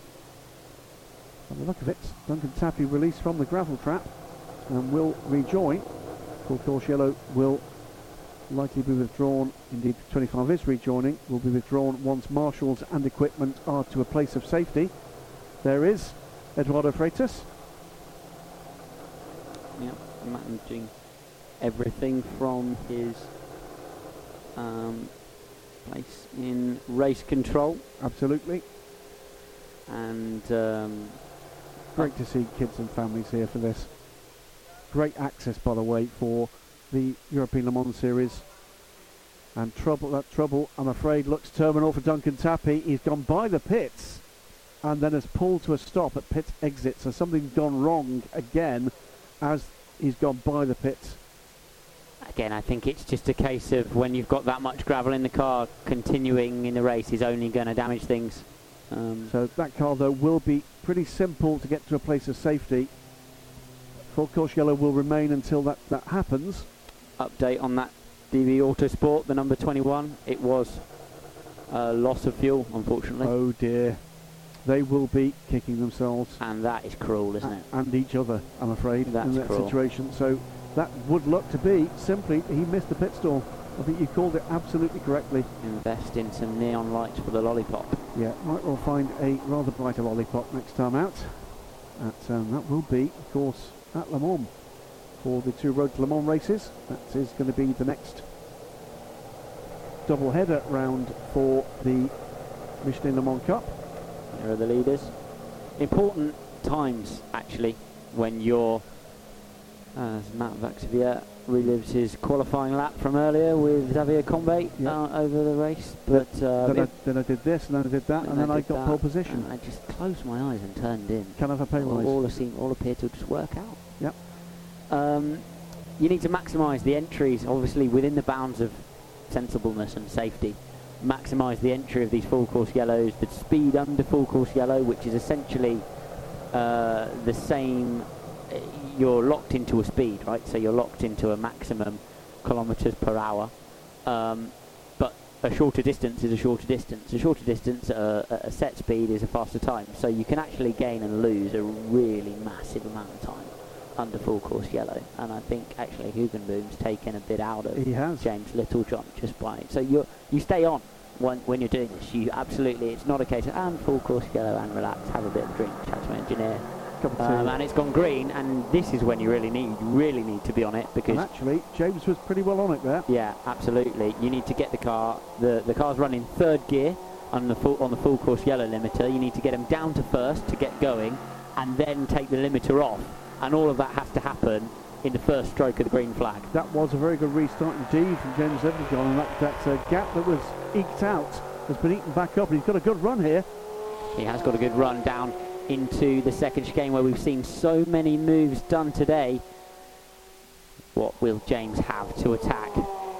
Down into the second chicane. Hoogenboom defends the inside, but uh, James makes sure he has the um, make sure he has the optimum line in to the second chicane. Will now have to follow Hoogenboom or Littlejohn all the way through the Lesmos losing downforce and speed all the time. The next opportunity for him will be down into the Ascari chicane. A little bit of traffic ahead with the 71 Ferrari, I suspect. That may prove very, very critical to this little race Indeed. as we carry on into the into the 44 minutes remaining in this stint. Absolutely, and behind them, Job van Uitert has pulled back a little bit time, but it's a little bit of time.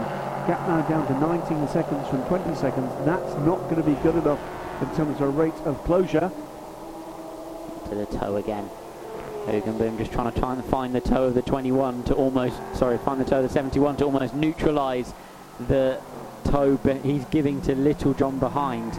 He looks to be just losing a tiny little bit in a straight line. The Norma again on straight line speed, very, very quick. Um, in general all weekend, but it's become really apparent when we've watched them Look at the gap there. when we've watched them wheel to wheel, the Norma just eases out. And I think Littlejohn in this phase of the race, his only hope is that Hoogenboom will be balked by traffic at some point and he'll be able to make the move. He was really switched on on the uh, on the full course yellow exit, so um, you know, cre- credits him for that and, and made himself an opportunity.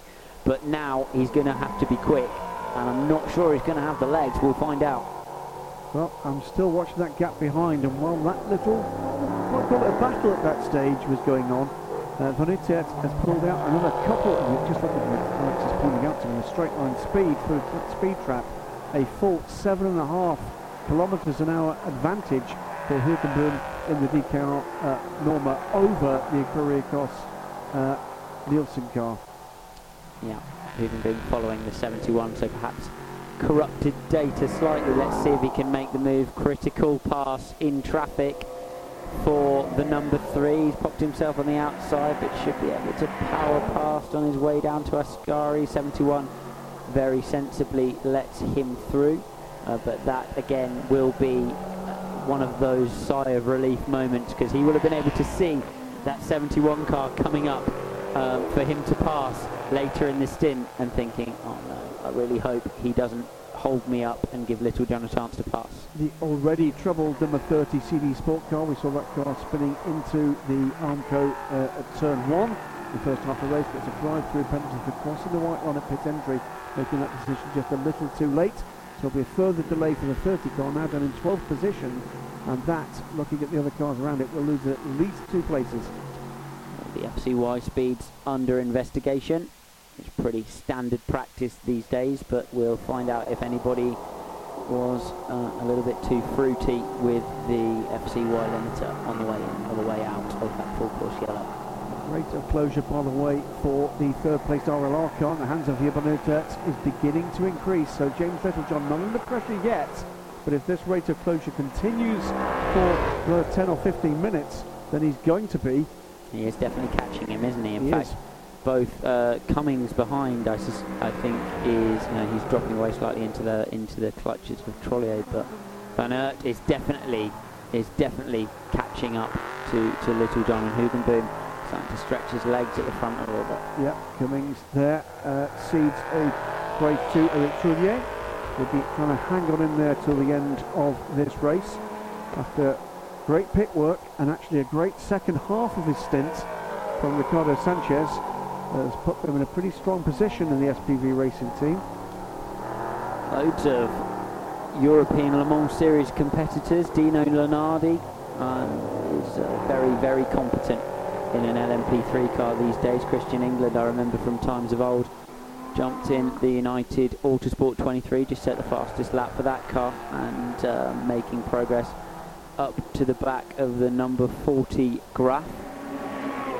uh, good to see some flow of drivers between these series and indeed across the Atlantic. Colin Brown jumping in for his first stint in the number 32 United.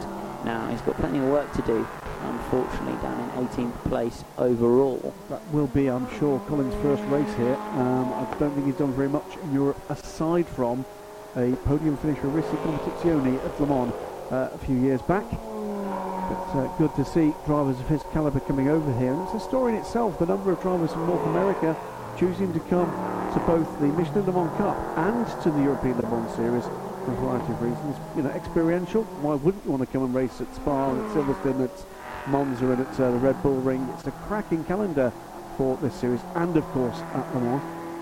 But uh, beyond that, the level of competition that they can get here, and in particular the mixed class competition, uh, is something at the moment not available to them in Europe, North, the North American Series. Everywhere you race and every car you race gives you, teaches you something. You can't fail but learn in the race paddock. There's, you know, we watch these guys pound away on the racetrack, but you know that's a, a, very very small part of their weekend. They're there, they're planning, they're scheming, they're talking to the engineers. I spotted the top three all got a clear lap that time round. I saw on the um, I saw on the timing uh, and scoring uh, screen we have here, and uh, all three set the best lap of the car. Hoogenboom 47.8, Littlejohn 48.5, Van Uitert 47.6. So Littlejohn very much being caught in that little trio and falling away from Hoogenboom at the front, four seconds behind now, having been on his gearbox just a few laps ago. This is looking good at the moment for the DKR engineering squad. Tucked in behind that Porsche, by the way, is the race leader. No, sorry, that's the 30 car. That's the CD Sport car that will, has just been in for its stop, uh, its run through, run through penalty. Not the first time I've confused those two. I apologise. It's a quick lap again for Hoogenboom into the 46s this time, and he's pulling away. New tyres on the cars at the pit stop, of course, and but uh, but also a full tank of fuel. It's pretty impressive to see the laps these guys are managing to drag out of the cars um, in these in these race conditions with traffic on track, etc., etc. When you consider the qualifying performance. The next car to have to deal with the EB Motors car, we'll come to a shot in a moment there. There is Jurban Utet. Closing, closing. And the gap now to uh, James Littlejohn is down under 14 seconds. Courtesy once again of something like a, a, second and a half taken out on the last lap and continues to make progress. Littlejohn is responding. Can he respond enough? We shall see. He's not looked to have the speed immediately out of the box, but as we always say, catching is one thing, Parsons another, and Littlejohn, I've raced actually, James Littlejohn myself in a in a radical um, SR3, a long, long time ago. It's been around a long time. Yeah, would have been would have been one of the things you terrified me, and I would have thought on Absolutely. that on that, that track day that. we did together. There are, there are, there are very few uh, rules at uh, Daily Sports Club, by the way. One of them is do not put the other 20 racing car ever, ever, ever. Don't, I don't nobody mind being passenger. Nobody told me that rule or gave me a brake pedal. So.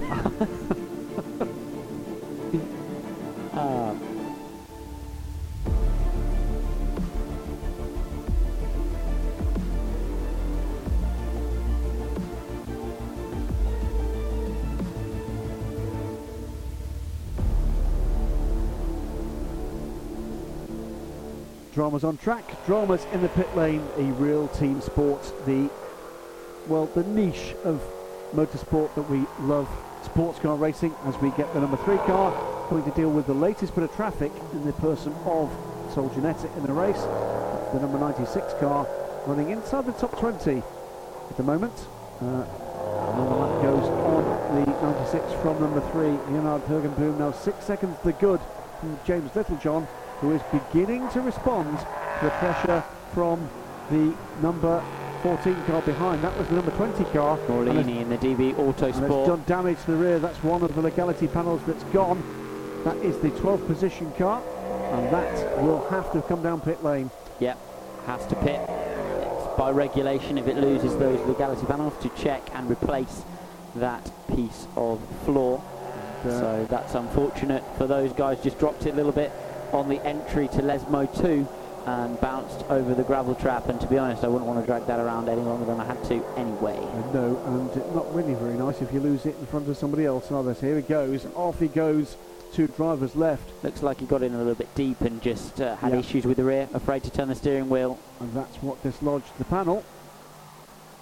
Hope it hangs on until the car gets down pit lane. We don't want that in the middle of the track or elsewhere. bounces over the grass. Unfortunate there, really, um, Yep. to, to lose that. But it is deep gravel on the exit of Lesmo 2. Race on the track between the two Kessel Racing uh, Ferraris that sit. Uh, sorry, it's the Kessel and the Spirit of Race Ferrari, is Uh, it no, not? that's two of the Kessel. There's Yes. There are three Kessels. The, that's the 50 car of Ollie Hancock, I think, which sits in sixth position. Ollie putting in some. He's with the times at the moment in that car, but he's a little way down. Uh, still keeping an eye, by the way, on that gap for second position. Under 13 and a half seconds now, but critically, Jan van Uitert is not catching the leader. This is the SPV car on one of the Graff machines. So that is the 40 on the 44. Danielu uh, on Cummings, and that is a change for sixth position. Yeah, and But James, wide. James Littlejohn has had the hurry up, hasn't he, at the front He of the has. field? without Come on, mate. Let's have some times out of you because um, it's all happening at the back track, moving forward a little bit as well through this phase of the race. Change that was yes a change for for fifth uh, position, wasn't it? But also looking for that move, Christian England now looking for a way around the 44 car. And this is very well up the 23 car, which means a good solid stint to start of the race. A bit of a oh, big twitch there by Cummings, and Christian England nearly ran up the back of him there. Nice reactions there by Christian England because when you've put when you've committed to the throttle there, it's hard to get out of it. And now he's got half a chance of a run uh, around the outside of Curva Grande. The 44 floats in the middle of the road, slightly naughty, leaves a door on the inside, but not really. Christian England decides not to take it and uh, sit, but will he be able to drag up the inside of him into Lesmo Yes, 1? can. Yes, he's clearly up the inside and managed to leave Arachim out of the way and take the place. Heads up from Christian England. It was a little bit wild there from Cummings uh, as you realised he'd made the mistake. It's quite a big mistake, but England just too close behind him to take advantage. If anything, had to take evasive action. a couple of metres further back and he'd be able to drive straight by him through Curva Grande, but uh, he wasn't, so he did a nice, uh, a nice recovery job and got the move done anyway. Littlejohn puts in the fastest time for that car yet again. He's managed to stabilise that gap a little bit back, hasn't he, hasn't he to the RLR in Losing- third place. Yeah, losing tenths rather than a second lap now to Graff Racing Cars. Oh, sorry, again I've misidentified the aero car. My apologies. That will be Matt Bell, won't it? For Yeah. the car now. Well down as a result of that uh, issue earlier on for Jim McGuire. But uh, this is Matt trying to unlap himself from the uh, Graff Racing Norma. Absolutely. Important to get those laps back. You never know what can happen. And also just good traffic practice from Matt down the inside, nice and clean into the first corner. That is the fourth place car, by the way, which is a mark of how quickly Matt Bell is now going, albeit he is way, way down the order, some three laps off the lead. But uh, like you say, any laps practice is good laps practice. following the three. And every single one of these moves will have to be calculated now when you've got this kind of gap and no stops left to do. And calculate he does down into the parabolica, just waits behind the traffic to make sure that he doesn't have a similar issue to the one Duncan Tappy had. There's absolutely no point in getting impatient in his position. No, there's No. room, there's time, there's space. Make sure the man ahead has seen you. Make sure he understands what you're doing. but it's it's so easy to follow a GT car for a corner and think I've lost all seven seconds. I must have done. This is so slow. I, I, I simply must get past him into the next apex. when actually you've lost half a second and it's really not a drama. So you really have to, um, you learn that one the hard way, unfortunately. Can I remind you of that well, the next time it happens? No, I probably better not. Don't remind racing drivers of what they've said within your friendly flowing, young listeners. Believe me. the, more experience report, the more experience reports you know, the more you know to step back. I'm, I'm all ears. Educate me. For Brookspeed car, big lock up there. And uh, that was a car that was in trouble during qualifying, but Nico Ronde. Uh, now, I think a good steady run into the top 20 now for that car. It's good to see Brookspeed getting a solid run. 39 Norma goes in very deep there, and that is going to give the 24 car, the Cool Racing car, an opportunity on that outside run around Curva Grande. Moves the outside though, the Mickey tricky, isn't he, for him? And you can see just a little bit of extra speed that the Norma has, just pulling that tiny car length, but he has managed to get it down the inside, bumpy down the inside there, but he he leaves him wide into the first apex. That is a change for fourth position. Anthony Borga, Anthony Borga ahead of Eric Trouillet. Yeah. Looks like the, the 39, as you said, too just uh, went far too deep. He actually got off the brake way too much into the first apex. Again was nearly collected on the apex there. And Borja just sweeps through the second apex, gave himself a lovely run onto the uh, Curva Grande to, to get that move done. But even then, it, even then he wasn't able to. Even then he wasn't able to drive clean by the Norma. Yep. No, so indeed. it's uh, interesting stuff. Cool run from Cool Racing at the moment, and uh, over 30 seconds off the podium battle. But oh, big drama there for uh, one of the Graff Racing cars. That is the 23 car on the 40. This is for sixth position. That should be enough and will be for Christian England to get yet another place here. Yeah. So nice. a run towards the front from Christian at the moment. Nice late braking manoeuvre down. Gets a bit of a swapper on through the final apex of the Ascari chicane as he tries to miss the curb. And he's only three and a half seconds back, by the way, from the 39 Norma we saw that little stumble. So there's other potential progress to come for Christian here. Christian England's been making progress, low 48s, which is not too far away from what the leaders are doing, especially the leaders that are in Ligiers. Um, along with him, 23 defends from, uh, uh, sorry, 23 now escapes from the uh, 40 as he heads off after Trouillet for the uh, for fifth place, which he should be able to get pretty easily. Um, and indeed, uh, and indeed potentially Borja, um, he could make it to the back of if he has the pace to do so, and then the gap is just a little bit bigger to the top three. Lovely drive from Christian, mate. It is. Yeah, it's a very United Autosports drive, if you don't mind me saying so. It's that spot the opportunity, get onto the back of the the, uh, the man ahead, and just take that opportunity and drive a little bit, bit away again sandwiched now between two of the Graff racing cars. It's the Norma ahead, Trouillet, Daniello behind now in the 40. 23 is the man looking likely to make some progress. Meantime, by the way, uh, a little bit further down the order, and outside the top 10, that troubled number 30, another of the Normas. Um, the fastest lap of the race goes to the number 30 in the hands of, is it, I'm trying to think, you know who I, I think it might be a 46.2. That is a quick lap time, lap 45. 27 minutes to go. Uh, not going to be a lot to be gained there. His next target is actually the GT leader, Giacomo Piccini, just outside the overall top 10. But even for these pro guys to, to deliver those laps in the middle of the race, yes, they're potentially out of contention because of the situation of the race they're in, but they're still really important laps for those guys. The averages, you know, eh, the performances of these guys are analysed by all the teams at the end of the races and they know what they did, even if Absolutely. you know they don't have a trophy in their hand at the end of the day. Yet the own personal targets being set, and that, of course, I'm sure you'll tell me, is is judged by the relative strength of your gentleman drive in this kind of uh, situation. Uh, meanwhile, Christian England has closed that gap, gap, very rapidly indeed, partly because of his own pace, partly because Trouillet is losing pace here. He's on it, isn't he? he Cristiano is. Englandini, as he's known. In the, uh, well, by as he's known by me. he's um, he's got a cool head on him, Christian. He has and, indeed. Uh, and he he really he held it together under some really big pressure in uh, in 16 to, to win the championship with us, and he's about to make a lovely move here, I suspect, on Troyan. I might commentator curse him. That would be my first one ever. But let's hope I'll not. let you do that one. it wouldn't be my first. Fla- flashes the lights as he heads down to the Ascari chicane. I'm right, I? That when you flash the lights uh, at the driver ahead of you, that immediately makes them brake and pull over. Exactly. I never, I've never really flashed That's, lights that's not in a they- I was prototype. just about to say it's not what the Sunday papers tell us, but that's for, that's for another sort of show. But uh, Dick, uh, well, if he's here not, he comes.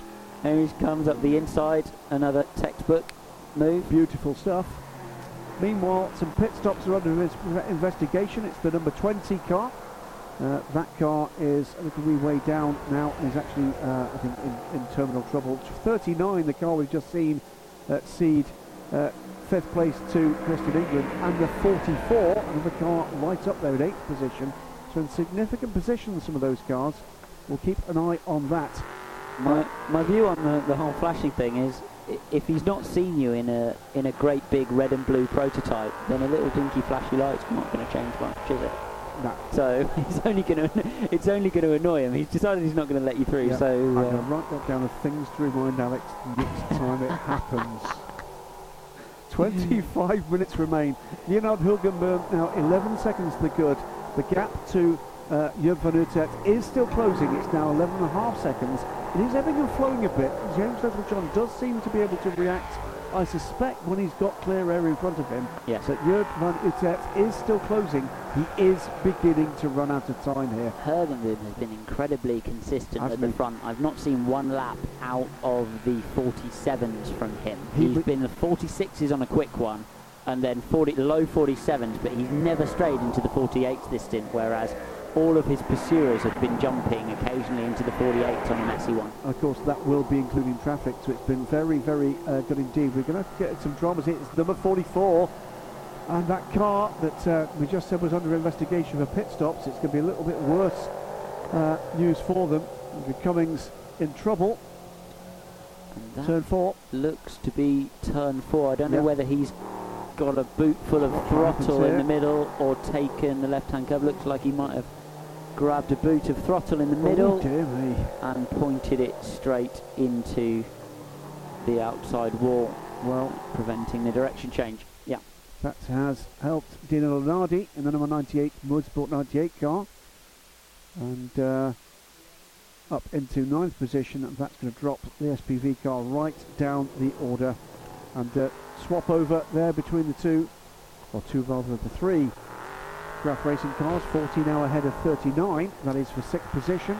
And Right. yellow ahead of Trouillet. might take him a minute to get rid of Cummings o- out of that outside uh, gravel trap, and it's really, really close to the track there, and um, a lot of cars having kind of jumps and balance issues over that curve. So I'm not sure. The critical thing here is how can they recover that car? Is there a place of safety within reasonable reach?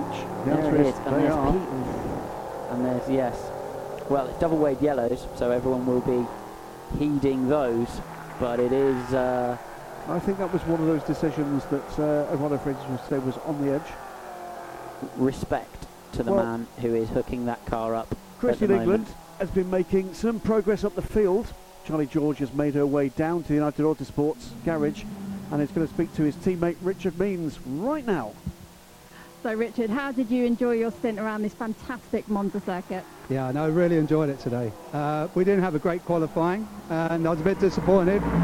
But uh, no, I had a lot of fun. We, the, the race went really well.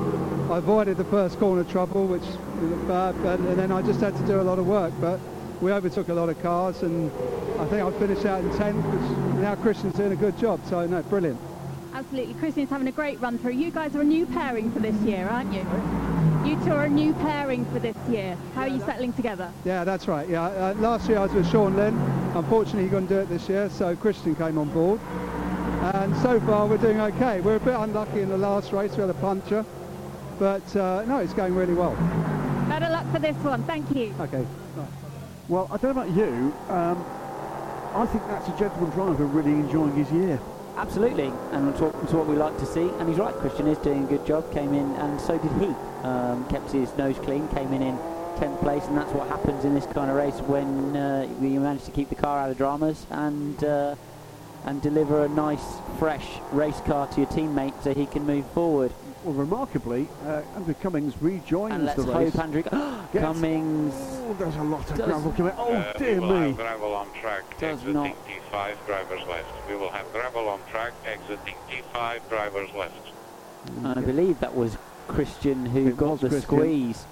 That, that wasn't the smartest uh, line to take out that incident, was it? He may not have been able to actually control it quite. Not to, uh, wouldn't be surprised if there was some further damage to that car. But Christian, yeah, that will have delayed him just slightly because he is now closing in and closing in quite quickly on fourth position. It's been a great run for Christian England. absolutely great run. He is closing in on Anthony Borja in the Cool Racing 24. Um, and some really, we've seen some really head, heads-up driving from him, haven't we? Um, to keep to keep the car out of trouble. But nobody's touching this man. Um, Hoogenboom in the DKR?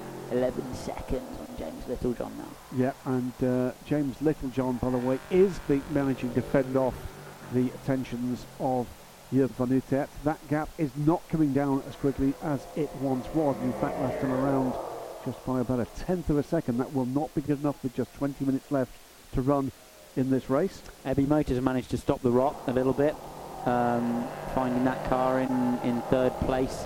And uh, yeah, they are under a little bit of pressure, six seconds behind with Piccini, but I think they are hanging in there. There was a period of the race where it looked like they were going to drop from that um, pole qualifying position that they held all the way through the field, but um, yeah, still, still in the hunt for a podium finish. Um, the the 88. RM Sport, this is here the Tet. We've second car that may well rejoin the championship at some point. Uh, Ross Warburton had an injured shoulder, didn't want to risk that in the run up to the Road to Le Mans races. Should rejoin the championship when that's healed with Alex Kapadia. And that was close.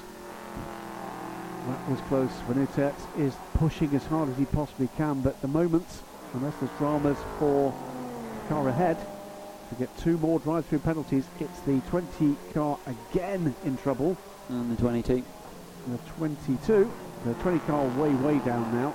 So is the 22. Matt Bell, unfortunately, Yeah. in the United Autosports um, Ligier. Matt's been doing some good times. That will be bad news for him. He will be grumpy, I think it's fair to say. Potentially, slightly, yes. But it's right. Well, they'll get him a they'll get him a Freddo and a cup of tea, and he'll be fine.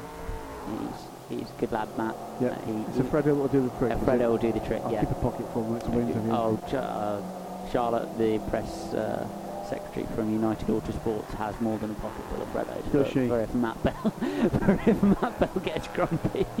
But um, It sounds like that's a regular part of it. So the 44 car, by the way, uh, seems like the sum total of damage to the car, certainly visually, is a dislodged headlamp cover. yeah, not phased, still flat out. Absolutely. James Littlejohn, meanwhile, is still holding that gap to about 12 and a half seconds to Van Uitert. I suspect he's wondering who put that gravel all over turn four. Absolutely. Down into the down into the first chicane. Keeping an eye too on Christian England's uh, progress. Stalled slightly, although pushing hard, is taking tenths out of the car ahead. It may not be quick enough. Needs a bit of a a leap forward, a couple of three seconds out of that to, for that to become a real world battle. Watch a bit of a super slow mo of Yves Van Uitert, and then James Littlejohn. And then, of course, the leading car in the, the hands of Leonard Hoogenboom. That's the number three, isn't it? It is. Championship winners last year, of course, DKR. Two of the, the two men there that uh, won the championship here have graduated to the LMS and they found Jens Petersen, long-time gentleman driver, and this young man, I think is pretty special. We've got two or three guys in this championship that, uh, has to be said, I think they've got great futures ahead of them in sports car racing, and this man is certainly one of them. Managing curbs and bumps beautifully. That car. You can see it headed down into the second chicane. The rear didn't jump too much. The front didn't bounce into the apex, and they look like they've got it really nicely sorted out. Four, it's the four foot speed car and the 22 of Matt Bell. Will have to be serving a drive through. I think he's just done it actually. Yes, he has. He's been through and back out into the race again. Through traffic, aren't they, Paul and Christian England at the moment? 15 minutes to go in the race. Let's see, 22 of Matt Bell has a little bit of a look. Not an opportunity there past the very good looking livery on the speed car. Based in Southampton, Eastleigh, uh, Southampton in the south of England. They've been around for a long time. Speed used to race GT1 Vipers back in the day. Went on to win the British GT Championship with another Viper, GT3 Viper in this instance. Have a look at the Le Mans, the um, PC, the uh, Formula Le Mans cars, but uh, more recently been campaigning uh, Porsche Caymans in 24-hour racing around the world, including uh, the, not 24 hours, but uh, Bathurst 12 hour.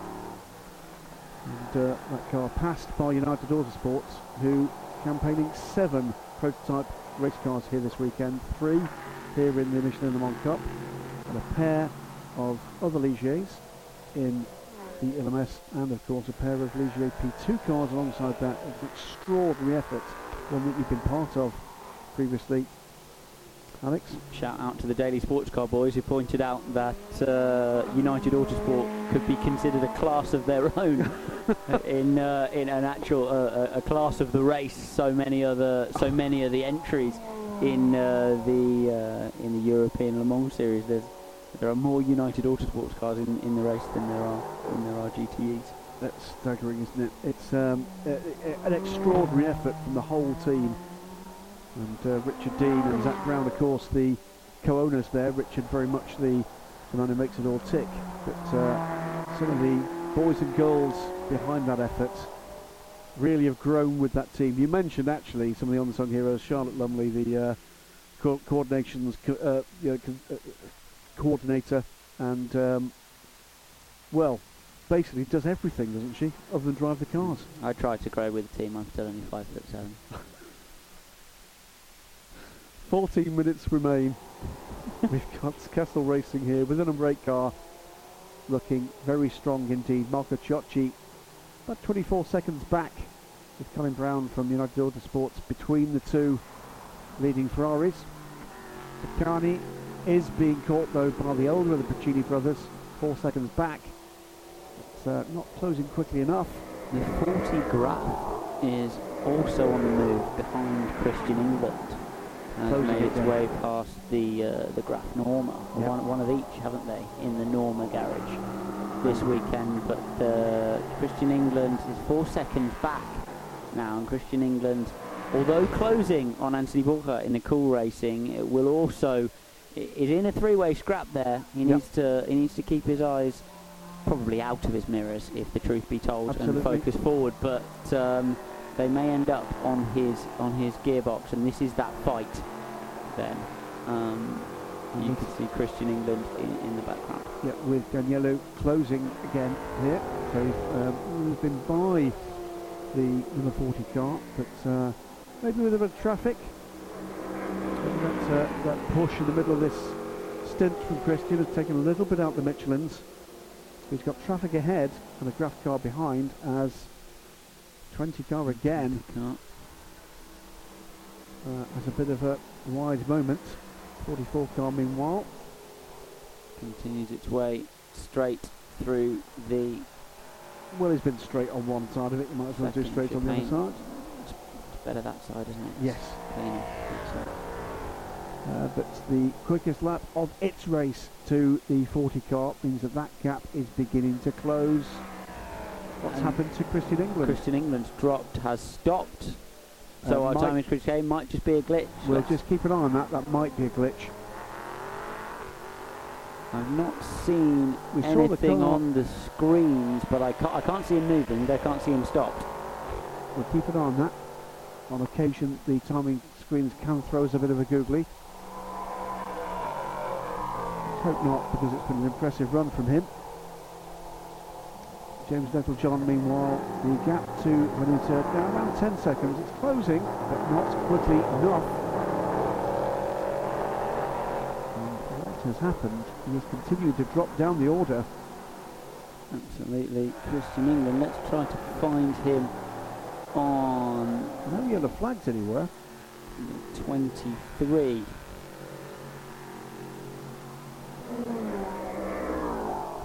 Not obviously, not obviously stopped on track. Let's just hope for their sake no one's picked that up. Just um, for their sake The bad news is he's dropping down the order on timing. That is, oh, that was wild. Uh, that was, well, that was the 77 car. That is Num- Kessel Racing. and the number 40 up the inside. And that is Andrea Piccini working hard to Yeah. try to catch Bacani, who's now three and a half seconds ahead. Just trying to pick up anywhere any sight of the Gulf Marine liveried United Autosports car. My concern is that he is dropping down the order, and that's not the way we would normally see a timing glitch operate. continues to sink through the order. Ten minutes remain. It's been a pretty engaging Unless battle, it's a transponder issue as opposed to a timing issue. possible. Because if he wouldn't, then he would stop, wouldn't he? As as far as the the system was concerned, because all of our all of our uh, track mapping works off the timing as well. Indeed. But, uh, oh, I've not managed to spot him on any of the other No. additional monitors we've got access to here. That would be a real shame. So where we stand on timing at the moment, that's the best we can do with this, is Hoogenboom now 14.8 seconds clear. James Littlejohn has done a good job of kind of keeping that relatively stable of late. Yeah, he's managed to hold on, hasn't he? Just to second place, although he's still pursued by Van Uitert. What we Um, can't see, I'm being told that Christian England is in the pits. Oh, that's Um, a shame. Engine cover is off. So they've had an issue then. Really unfortunate for the United boys. Really unfortunate. Yep, for that's a real Jones. shame. It's a great run for that team. promoting Van Uitert, promoting, um, excuse me, uh, the two Graf cars into fifth and sixth places. Borga in fourth in the Cool Racing. Just watching for what we might see in the final nine minutes of this. Colin Brown's made good progress through the field, starting off very far uh, away in the in the number 32 United Autosports entry. Matt found his way up to 10 green sectors all the way onto the, the back end of the top 10 Yeah, in it's, that car. it's an interesting well, reversal of fortune from this race last year, where it was the Ecurie Ecosse Nielsen Racing crew, different crew last, last year, and that car won the race ahead of the big there. This time it's the other way around, and that gap is now going out again, 16 seconds. Van Uitert is catching, but is running out of time. I guess the key is James Littlejohn can run reliably and reasonably quickly. He's got enough in the tank, we know, to fend this off. More than a second though lost on that last lap, and it uh, is closing him down. And I do wonder how many more. He's eight seconds back. Once that gap It would take something- visual, it can be a big plus for one man Yes. and a big minus for another. What point did you go defensive? if it ebbs and flows, but it's still still a reasonable distance. We're not at that we're not at that stage yet. He'd have to do something pretty spectacular to catch him, I suspect. 7.8 seconds. And this one of those men we saw last time around is capable of spectacular. A heavy a heavy balk in traffic would put him right in a hunt. Yep. So let's see if that is something that happens through the uh, the final phases of this race. Kessel Racing holding a uh, pretty convincing lead in GT3. Here's the battle for third in GT, and this is EB Motors being closed in by Andrea Piccini, but as a result of that almost side-by-side contact, uh, Piccini driver, uh, Andrea Piccini uh, uh, standards are under investigation, and indeed he gets a drive-through penalty as a result of that. Loss of power, I'm being told, from the press room by my colleague Stephen Kilbey. This is the incident. I'm sure that's that's exactly right. Yeah, the pass had been made, hadn't it? And that's, Yeah, uh, bit that was a- a little unnecessary. Yeah, and also uh, d- too defensive, really, from a from a car in a in a different class. Just leave the door open, brake slightly early, and get your exit. Now, No need for all that. what you said less than a lap ago was that it wouldn't take much for that gap to come down, considering for second place it's just had a chunk taken out of it, nearly two seconds indeed. 6.2 seconds, five, six minutes to go. Uh, Van Uitert could do this. He could. I don't. We've got Would that be some tyres? three, four laps remaining. Could well be tyres at this phase of the race. Is tough on a set of LMP3 tyres. Uh, on a you know a set of LMP3 tyres, a stint. Um, that said, you would tend to run two two drivers on two drivers on a set of tyres in a European Le Mans Series race. But it, everything's relative, isn't it? It is. It's uh, you know, do I have bad tyre? Do I have worn tyres? Well, no, not in comparison to someone on very worn tyres, but um, th- that's the, it's it's a case of potentially yes, a little bit of tyres, maybe a little bit of traffic. Uh, James has been slightly more cautious, I would say, through the traffic, definitely than Hoogenboom and potentially than Van Uitert as well. Um, so let's see if uh, I mean, obviously Van Uitert will be taking uh, perhaps a little bit more risk in passing um, the the oncoming traffic than uh, than normal, as he knows he's in a fight. Andrea Piccini looking aggressive, I think it's fair to say. I think he's just been told on the phone that there's going to be a drive-through penalty. Somewhat enthusiastic exit from turn two, that's for Yes, sure. spirited, I think we call that. Spirited. Uh, 5.6 seconds, by the way, now is the gap second to third. It is still coming down. How quickly can it come down? It's a 148.1 last time through from James Littlejohn and 147.5. So a half a second out. That's not going to be good enough for Job van Uitert. We've got to find another chunk of time if this is going to be on for the change. This should not really be a battle for position between the EB Motors Porsche and Piccini. I think he's going to try and put as much pressure as he visually can on the Porsche. Hope he can force some kind of error that might in some way balance out the inevitable drive down pit lane he's got to take. At the moment, it's very good for the Porsche to be on the podium. Absolutely. But uh, you know, if you were if you were Piccini's engineer, you would say, why would I start racing with why would I start racing with a car and potentially lose bodywork positions time? Why would I not just box, take my drive through, and uh, and drop straight out of and drop straight out of the, the traffic there?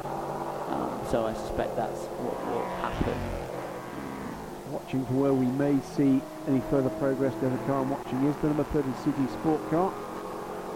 Yeah. It's just seven seconds back, but we're running out of time. It's three minutes and 20 seconds. Here comes the 77 to take that try through. That is pressure off Freebie Motors. Maurizio Mediani is not close enough to it to take advantage here. It should be 25 second run through the pit lane, but you're not losing 25 seconds, of course, because you're still moving forward. Albeit at reduced rates. Five seconds is the gap now between the second and third place cars overall. This is the leader. Nearly 19 seconds to the good. Bergenburg.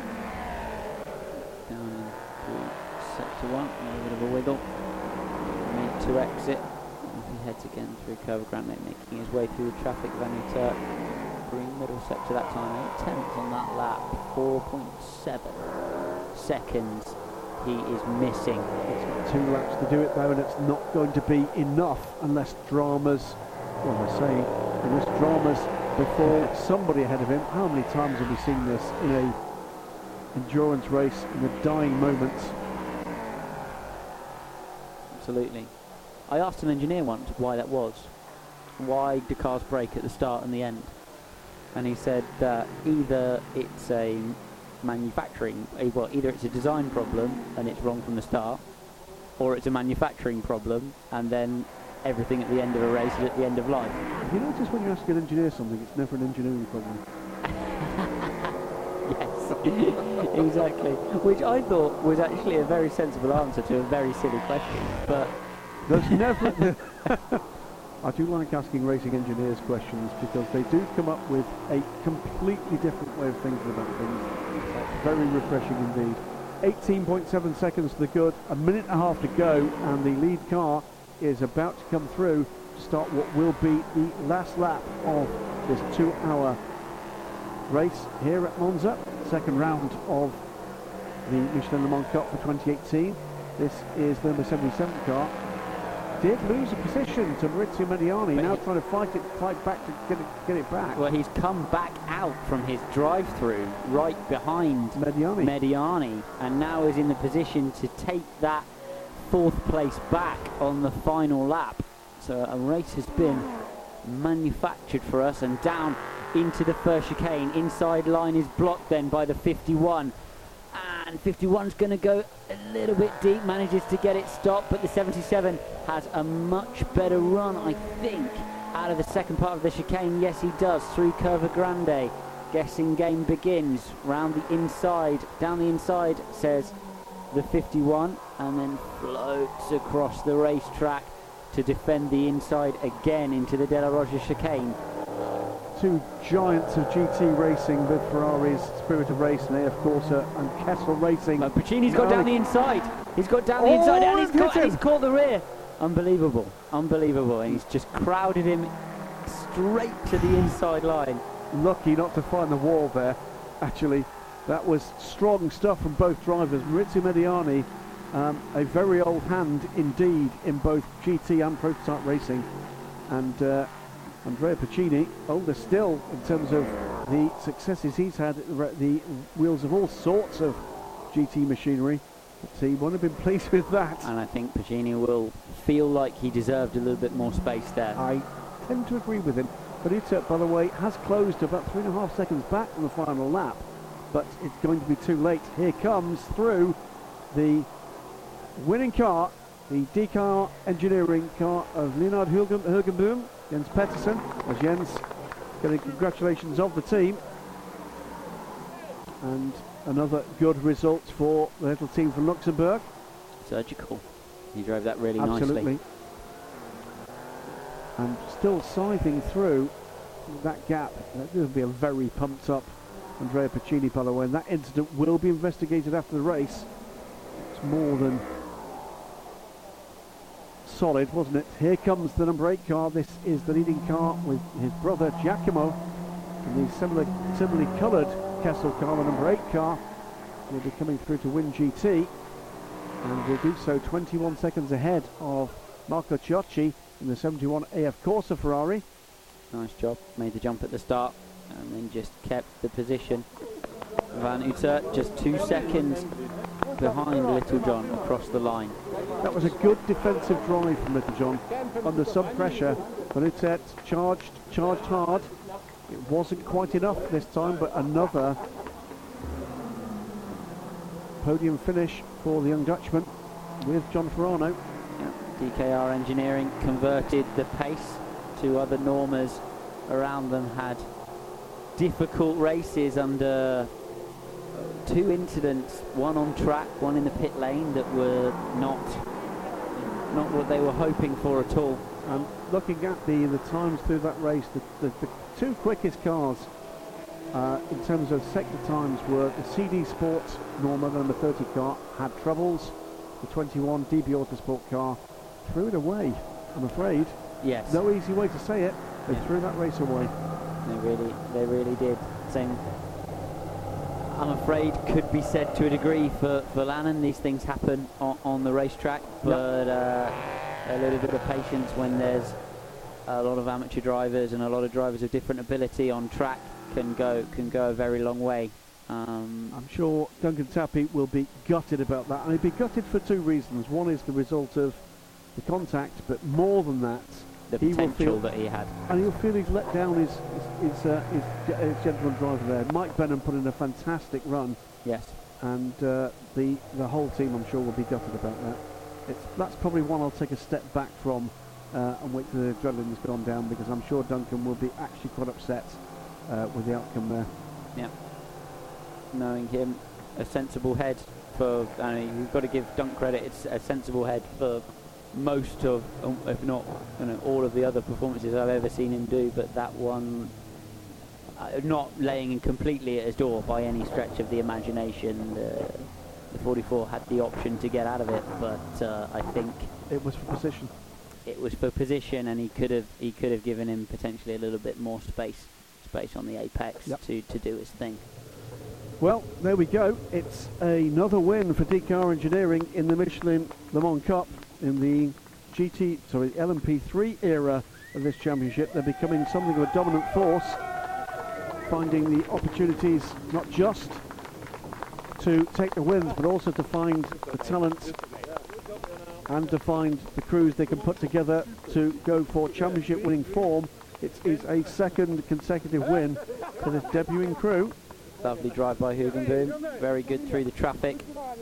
And they will take some lead now, won't they, with oh, yeah. Alexander, Alistair McCaig and Colin Noble uh, having a very difficult race to 23rd position.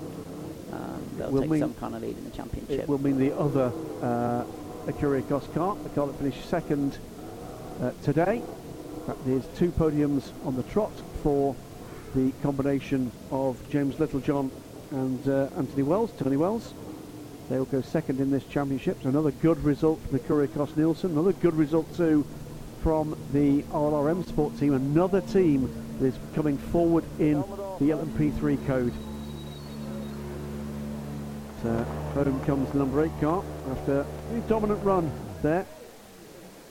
Heads up stuff from the team. Giacomo Piccini just brought the car home tidy races in this kind of in this kind of event a tidy race is what you need and both of the dominant chassis in the race.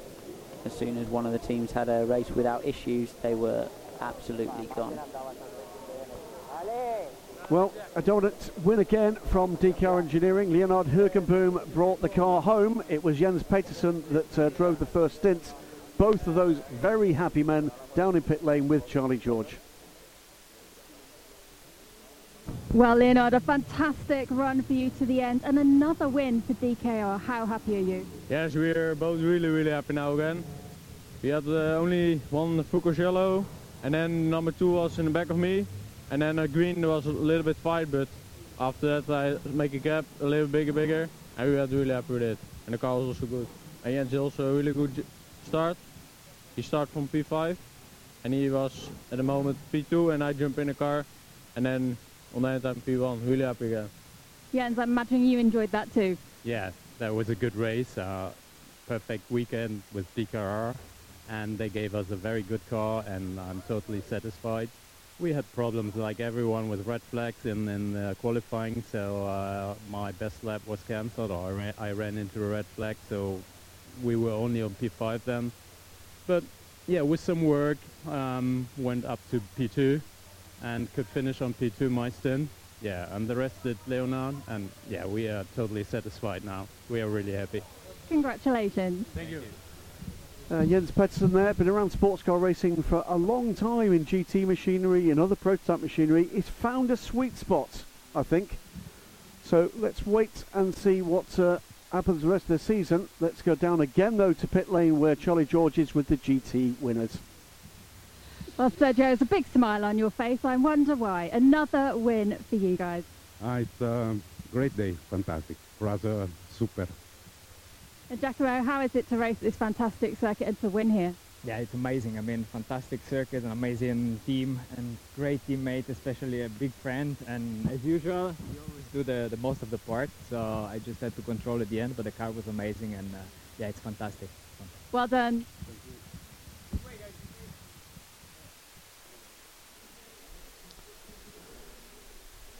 Well, it's been two hours of action here at Monza in Italy. Uh, and from the very start, it got very close indeed. The always tricky turn one and two complex saw contact at the rear of the pack. Watch for the black and blue car in the second part of this complex as the 71 car takes avoiding action in the middle. And just here, the 9 car turned around, uh, but a fine recovery drive from them saw them uh, finish well up the field in the top 10. There was trouble though for the Ecurie Ecosse Nielsen 79 and the 65 Graf cars. One car out, the Graf car, the Ecurie Ecosse Nielsen machine finishing way down the order as a result of that contact. dramas for a number of cars, including repeatedly the number 30 CD Sports Norma. Here, just a uh, miscalculation under braking. Dramas as well for the once dominant number 21 car. Missed its pit stall, ran out of fuel, and as it rejoined the race, could not make it back round to the pits. That left the number three DKR engineering car to have a dominant run. But uh, yet another Norma in trouble as Duncan Tappy uh, tagged the number 44 SPV car. Later troubles for that car going into the wall, but finishing the race. Uh, Duncan Tappy out of the race as a result of that contact. Behind was drama for one of the Graf Ligiers, Andrea Piccini, blocking, I'm afraid, and being punished for that. That cost uh, the number 77 Kessel car a potential podium position, and was later a little bit of afters between the 77 and the 51 Ferraris uh, as the elder Piccini brother battled to uh, find a place again. Home though for a second consecutive win in the championship. Jens Petersen, Leonard Hoogenboom, the other Kessel Ferrari with the uh, younger of the Piccini brothers, Giacomo and uh, Sergio Pianezzola, uh, also a second time winner in round two of the Michelin Le Mans Cup. Uh, well, two double winners at the start of this championship. Will it continue like that? Well, we're going to have to wait and see what happens next month when we get to the Le Mans 24 hours and the two Road to Le Mans 55 minute races. How did you find that one, Alex Brundle? Absolutely, very, very interesting and a very, very different race, isn't it? The the Road to Le Mans event. You're at this absolutely giant event that is the 24 Hours of Le Mans, and uh, the circuit will be new to almost all of the drivers. It's the idea of the Road to Le Mans event is that you know get these guys out there at the Le Mans 24 Hours. So that's the big one for them. Well, to the podium comes the uh, Sport Crew, Job van Uitert, still smiling broadly. He'll want to do slightly better. John Farano, the Canadian driver, started that race. Second position, we're going to see for the second time in uh, consecutive races, Tony Wells there. First onto the podium, James Littlejohn, uh, the man who finished the race and fended off the young Dutchman. Great results from the number two crew. But the winners of the race here at Monza, Jens Petersen, Leonard Hoogenboom, again double winners consolidate their lead at the head of the championship. The second place crew here will become the second place crew in the championship. And they look more than satisfied, don't they?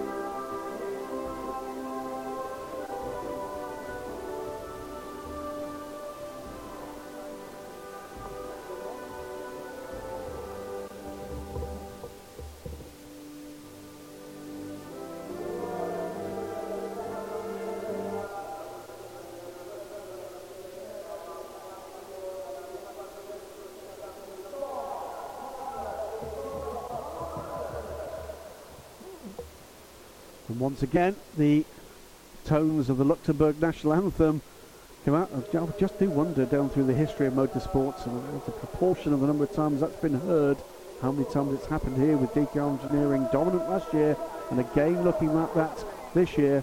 But we've got two teams either side of them, Alex Brundle, that really are beginning to show some form. The Ecurie Ecosse Nielsen racing team, you know very well, you've raced for them in Radicals, and the RLR MSport team uh, uh, both of these teams from the UK beginning to show that they too understand this part of the sport very well indeed. Yeah, solid races from both teams. I think the RLR car perhaps showed actually even slightly more pace than the Ecurie cars. A nice defensive drive from Tony Wells and James Littlejohn to uh, to keep that second place, which looked like it was under threat. Let's be honest, didn't it? For for most of the race, kept their heads together and, uh, and got the job done. But they'll go back later on tonight, talk to their engineers, and wonder why they were under so much pressure for that podium position. Absolutely right. It's about the teamwork. It's about attack. It's about defence. It's about good work in the pits. And they will take a look at all those figures and figure out where the difference came between the 22 seconds between first and third, and more to the point, the three seconds between second and third. Who's to bet that by the time we get to the end of the season, we won't see all three of these crews having waved to us from the top step of a podium. Uh, it's been a great race for all three of those, without a shadow of a doubt. It was a pretty troubled race for many of the crews behind them, Alex. Absolutely. It's, it's the nature, isn't it, of the beast in uh, in this level of motorsport that there are going to be mistakes made. That's how you learn. And uh, there were there were mistakes made on, on track, and then some some little errors in the pits, and those things do cost you because uh, there aren't a lot of second chances, especially with things like missing pit boxes or dropping cars into the gravel. But that's why this, this championship exists. There you go. That is the final result. 62 laps in the two hours available for the DKR Engineering 3 Norma. The Ecurie Ecosse Nielsen's number two car. 20 seconds back all but uh, the odd hundredth. RLR MSports 14. A further couple of seconds back. In the GT battle, it was the number 8 Kessel Racing car almost made it into the top 10 overall. Giacomo Piccini was being caught, but not caught quickly enough by the AF Corse, in that number 71 Ferrari of Marco Cioci in the car at the end. The EB Motors car that's at pole position managed to come through, and that is the crew for the EB Motors uh, team uh, onto the third step of the podium. Uh, that is Alessandro Baccani and Paolo Venerosi. Uh, in the number 71 car, second overall, that is Marco uh, Cioci and the, uh, well, the grandfather almost of GT racing, Pier Giuseppe Perazzini. But the win for the second race in succession goes to Kessel Racing with Giacomo Piccini and Sergio uh, Pianezzola. Uh, another corking race for them and another dominant lead in the championship with only two races in the books. And it will be the stirring tunes of, it's actually a Swiss national anthem, it's Kessel.